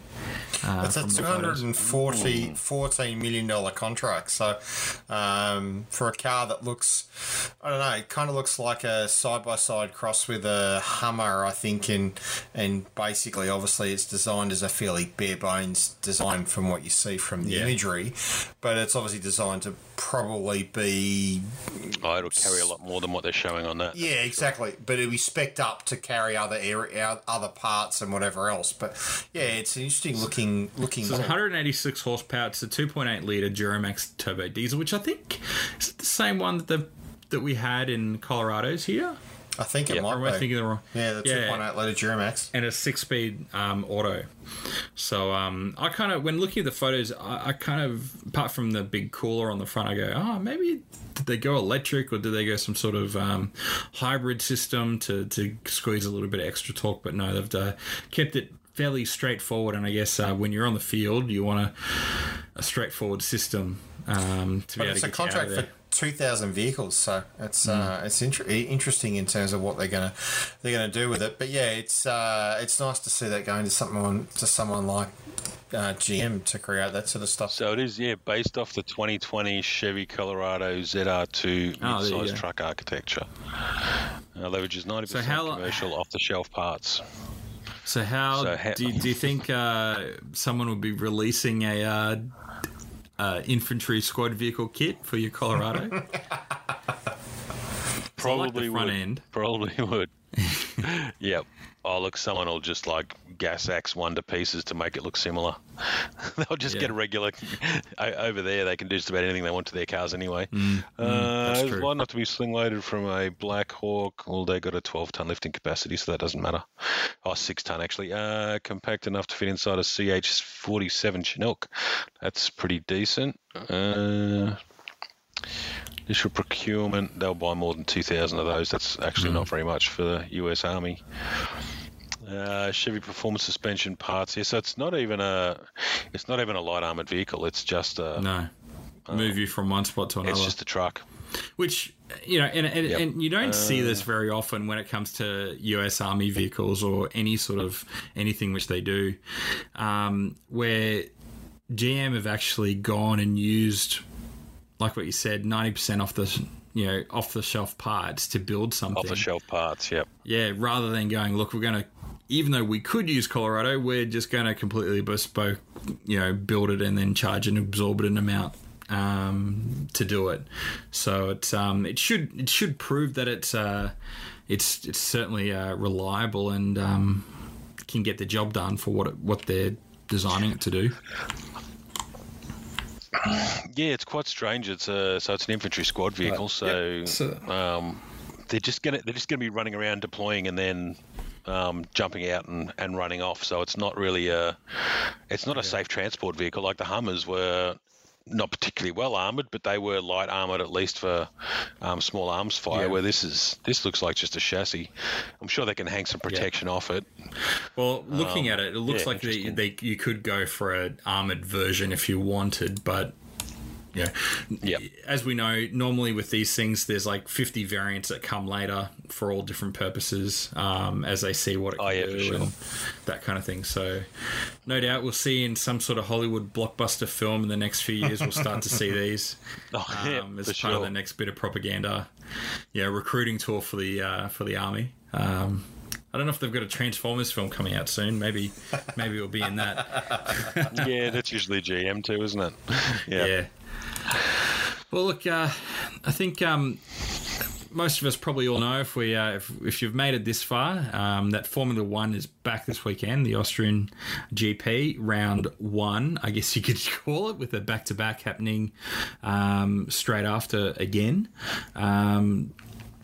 So FP2 is currently on as we're recording, and look, the early results have been interesting. Currently, as we talk, 1 hour to go in FP2. Hamilton just took the top. Verstappen number two. We've got McLaren 7 and 8. Ricciardo, he hasn't gone out yet. Ocon 18th. So it should be interesting. First race back, obviously after a very weird start to the year. Are we expecting any shake-ups or business as usual, do you think? Look, watching the first free practice, which we were watching just before we started recording tonight, it was some interesting numbers. McLaren was doing better than what Renault was, even though they're effectively using the same power plant. Yeah, it was. Haas was outperforming Ferrari, I think, as well. Yeah, exactly. And then also that Williams were outperforming Haas as well. And and Grosjean didn't even get a run. So now, at least in this current session, that's about part for the course for Grosjean, isn't it? And also the Torpedo is still spinning off the track and doing little donuts on his own as well. Yeah, but it was interesting. There was all kinds of stuff. Verstappen was Vettel was fast out first. So look, it's interesting. We're finally getting a season start, probably sort of 4 months after we originally thought we would. But the exciting thing is, and as we've discussed before, this is a back-to-back weekend. We're going to get same races. And we're going to talk a little bit in the next sort of bit talking about supercars, but having back-to-back races at the same track, it's going to be interesting to watch the results from this weekend to then see what happens at the next round and whether or not we see exactly the same thing happen again with the teams, or whether we see tweaks once they can get back onto the cars and do their adjustments and whatever else. But yeah, I'm excited that we've got the season starting. We're going to see what happens and what changes between weekends, it's pretty cool to see. The fact that we're going to see multiple tracks, they're running at multiple tracks back to back. Yeah, it's pretty cool. We won't see some iconic races. Obviously, we're not going to see Monaco. We're not going to see Singapore. But yeah, it's going to be. We've got it back on our screens, and for some of the fans, I'll be able to get to see hopefully some later races in the season. But F1's back, baby. Yeah. Cool. Live update. How's Pierre Gasly going? It's ninth currently. Ooh. Yeah. ahead of Leclerc. So excellent. And Vettel's 14th. And Ocon just jumped him. And Danny Rick's in on his outlap. So yeah, so it's it'll be interesting to see how that unfolds. So what happened in supercars? So what's it's a bit of a shuffle. So due to unfortunately the problems we're having in Victoria with a small outbreak, supercars have decided to be smart and move. Winton has been postponed for a couple of weeks' time, and they've moved it back to Sydney Motorsport Park. So we're going to get back-to-back events at Sydney Motorsport Park for fans. Fans will be allowed in as well. They're talking about up to 10,000 spectators at Sydney Motorsport Park. But it'll be the first trial of the night race. They're going to do one of the races during that event in July will be a night race testing out the new lights at Sydney Motorsport Park. So that's pretty cool. They're good to see that we'll see again back at the same thing. So for teams, you know, they can effectively not have to do a full reset. They can literally use similar setups to what they used at the last event. So in terms of a cost-cutting exercise, that's probably going to be a bit easier for them in terms of just leaving the cars unchanged. For Queensland and Melbourne teams, it's a bit easier. They don't have to cross over borders that are restricted at the moment. But we'll get our first look at the racing under lights. We'll get full under lights round at the end of the year when Sydney Motorsport Park was due to have their full lights event. So yeah, that's going to be July 18 and 19. The talk is that their people are liking the idea behind these 2-day events as opposed to stretching into a 3-day event. It's making things a little bit easier for the teams. So yeah, that's interesting, and the racing last weekend was pretty popular. Lots of good feedback about it. Had a couple of different changes at the front end. Nick Perka had a win. It was really good racing, wasn't it? Yeah, I didn't get a chance to catch any of it. I was a little bit tied up on the weekend, but from what I've heard and what I've read, it was pretty popular and lots of good feedback. I watched all three and recorded them just in case I got interrupted. It was really good. It was great to see racing back, and it was really good, hard racing too, and everyone was respectful but skillful. It was everything a good supercar race could be. They had it. Yeah, which is great to see, and yeah, we're going to see it again in a couple of weeks. But moving on from that, the other interesting thing that's come out this week is this new Peter Brock movie that has it's kind of been flying under the radar, and it's only kind of recently sort of we've heard talk about it, but then it's actually now available to rent online. It's called Brock Over the Top. From the previews and everything, it looks to be quite interesting. There was an interesting interview during the week on The Project on Channel 10 where they interviewed Bev Brock and talked about different things. Unlike some of the other stuff that's kind of focused on Brock, as a way to say it's a warts and all story. So apparently it covers different aspects of his career and talks a lot about every aspect of him in terms of even some of the more controversial parts of when he was probably first married, and then obviously some of the stuff around the famous issues.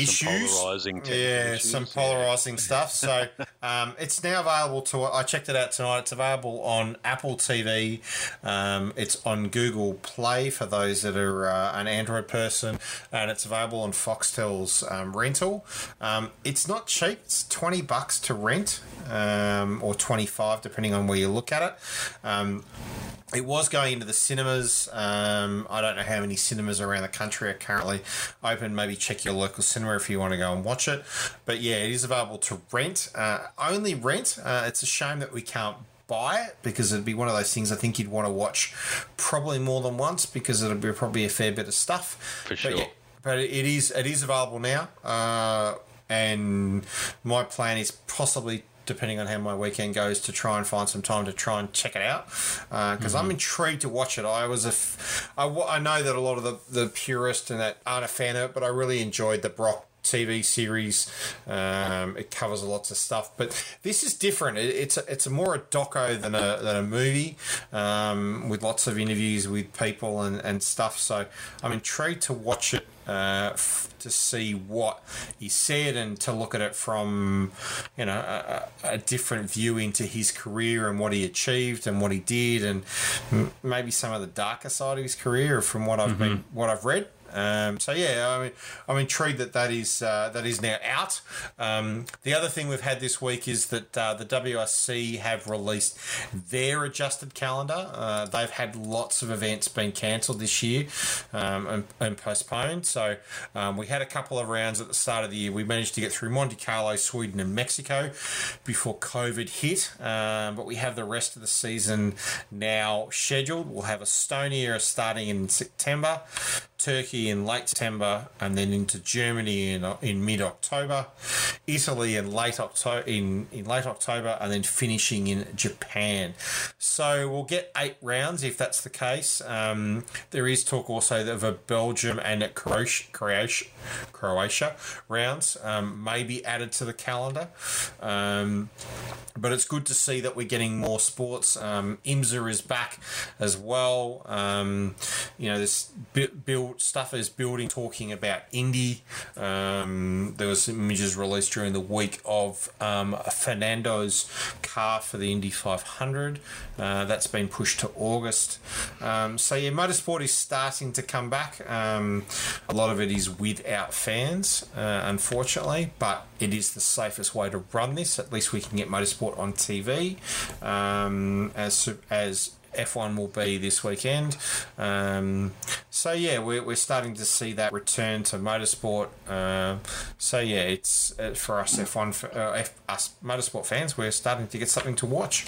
It's good for the teams too, because I mean, it's obviously it's entertainment for us, but it's also livelihoods for people as well. So you know, a lot of these teams would be struggling not getting any revenue. You don't want to see like 23 Red dropping out again. You don't want to lose more teams. Just, I mean, obviously we've got to be safe, but like I said, it's people's livelihoods, and we want to be able to make sure that this is a sustainable pastime, because we do. I enjoy it. It's definitely one of the things that I look forward to after, you know, going to my job all week. You know, it's good to see that you can get entertainment rather than just having your life and doing your job every day. You know, you don't want to you don't want to fill your life up just with work. You've got to have a bit of play. So, and I know for these guys too, it is their life, and I'd imagine they would be incredibly frustrated sitting around twiddling their thumbs, not being able to race, or not being able to fix cars or whatever those each of those people's particular responsibilities are. But yeah, good to see the motorsport families getting back into the business they love, and I love. Yeah, no, yeah, exactly. And for us motorsport fans, and particularly for the teams, as you said, Mick, you know, it's good to see them be able to get back out. Obviously, the season is now running on a fairly limited thing with back-to-back events and stuff like that, but at least it's easier for them to get to. We were talking before about just, you know, what it's like now seeing all the people in the paddock with masks on and stuff like that. So it's good to see that obviously the COVID protocols that the championship is running is, you know, pushing that aspect of having masks. I just saw briefly on the thing, marshals at one of the marshal points wearing masks. I've seen a couple other grabs of photographers and stuff like that. So, you know, obviously they're pushing hard on this protocol, and I think that's kind of going to be our life moving forward, is that masks are going to be part of our life moving forward over the next probably 12, 18 months, because it's going to be the safest way for everyone to participate in what we love, and be able to, you know, move forward and have our events happen. Yeah. Well, I think on that note, I'm going to sign off and watch the rest of the practice session and enjoy the first weekend back, and sort of getting back in touch with somewhat you know, different future that we face, but, you know, with some familiarity, because it's important as well. So, look, yep, thanks again, Joel. On Vettel. Well, thanks again, Joel and Mick. You can follow Joel Strickland at Joel Strick Photo and Mick McWilliams at Low Flight Tech. You can follow everything that we're doing at Daily Autofix. And as we said, if we have any questions or want us to review anything particular, you can email us at shows@dailyautofix.com. But until that next week, you engineers about my Mazda drivetrain explanation. That's right. I look forward to those ones. But well, enjoy the weekend of motorsport, and yeah, we'll see you all here back next week. See you next week. Thanks, gents. Bye.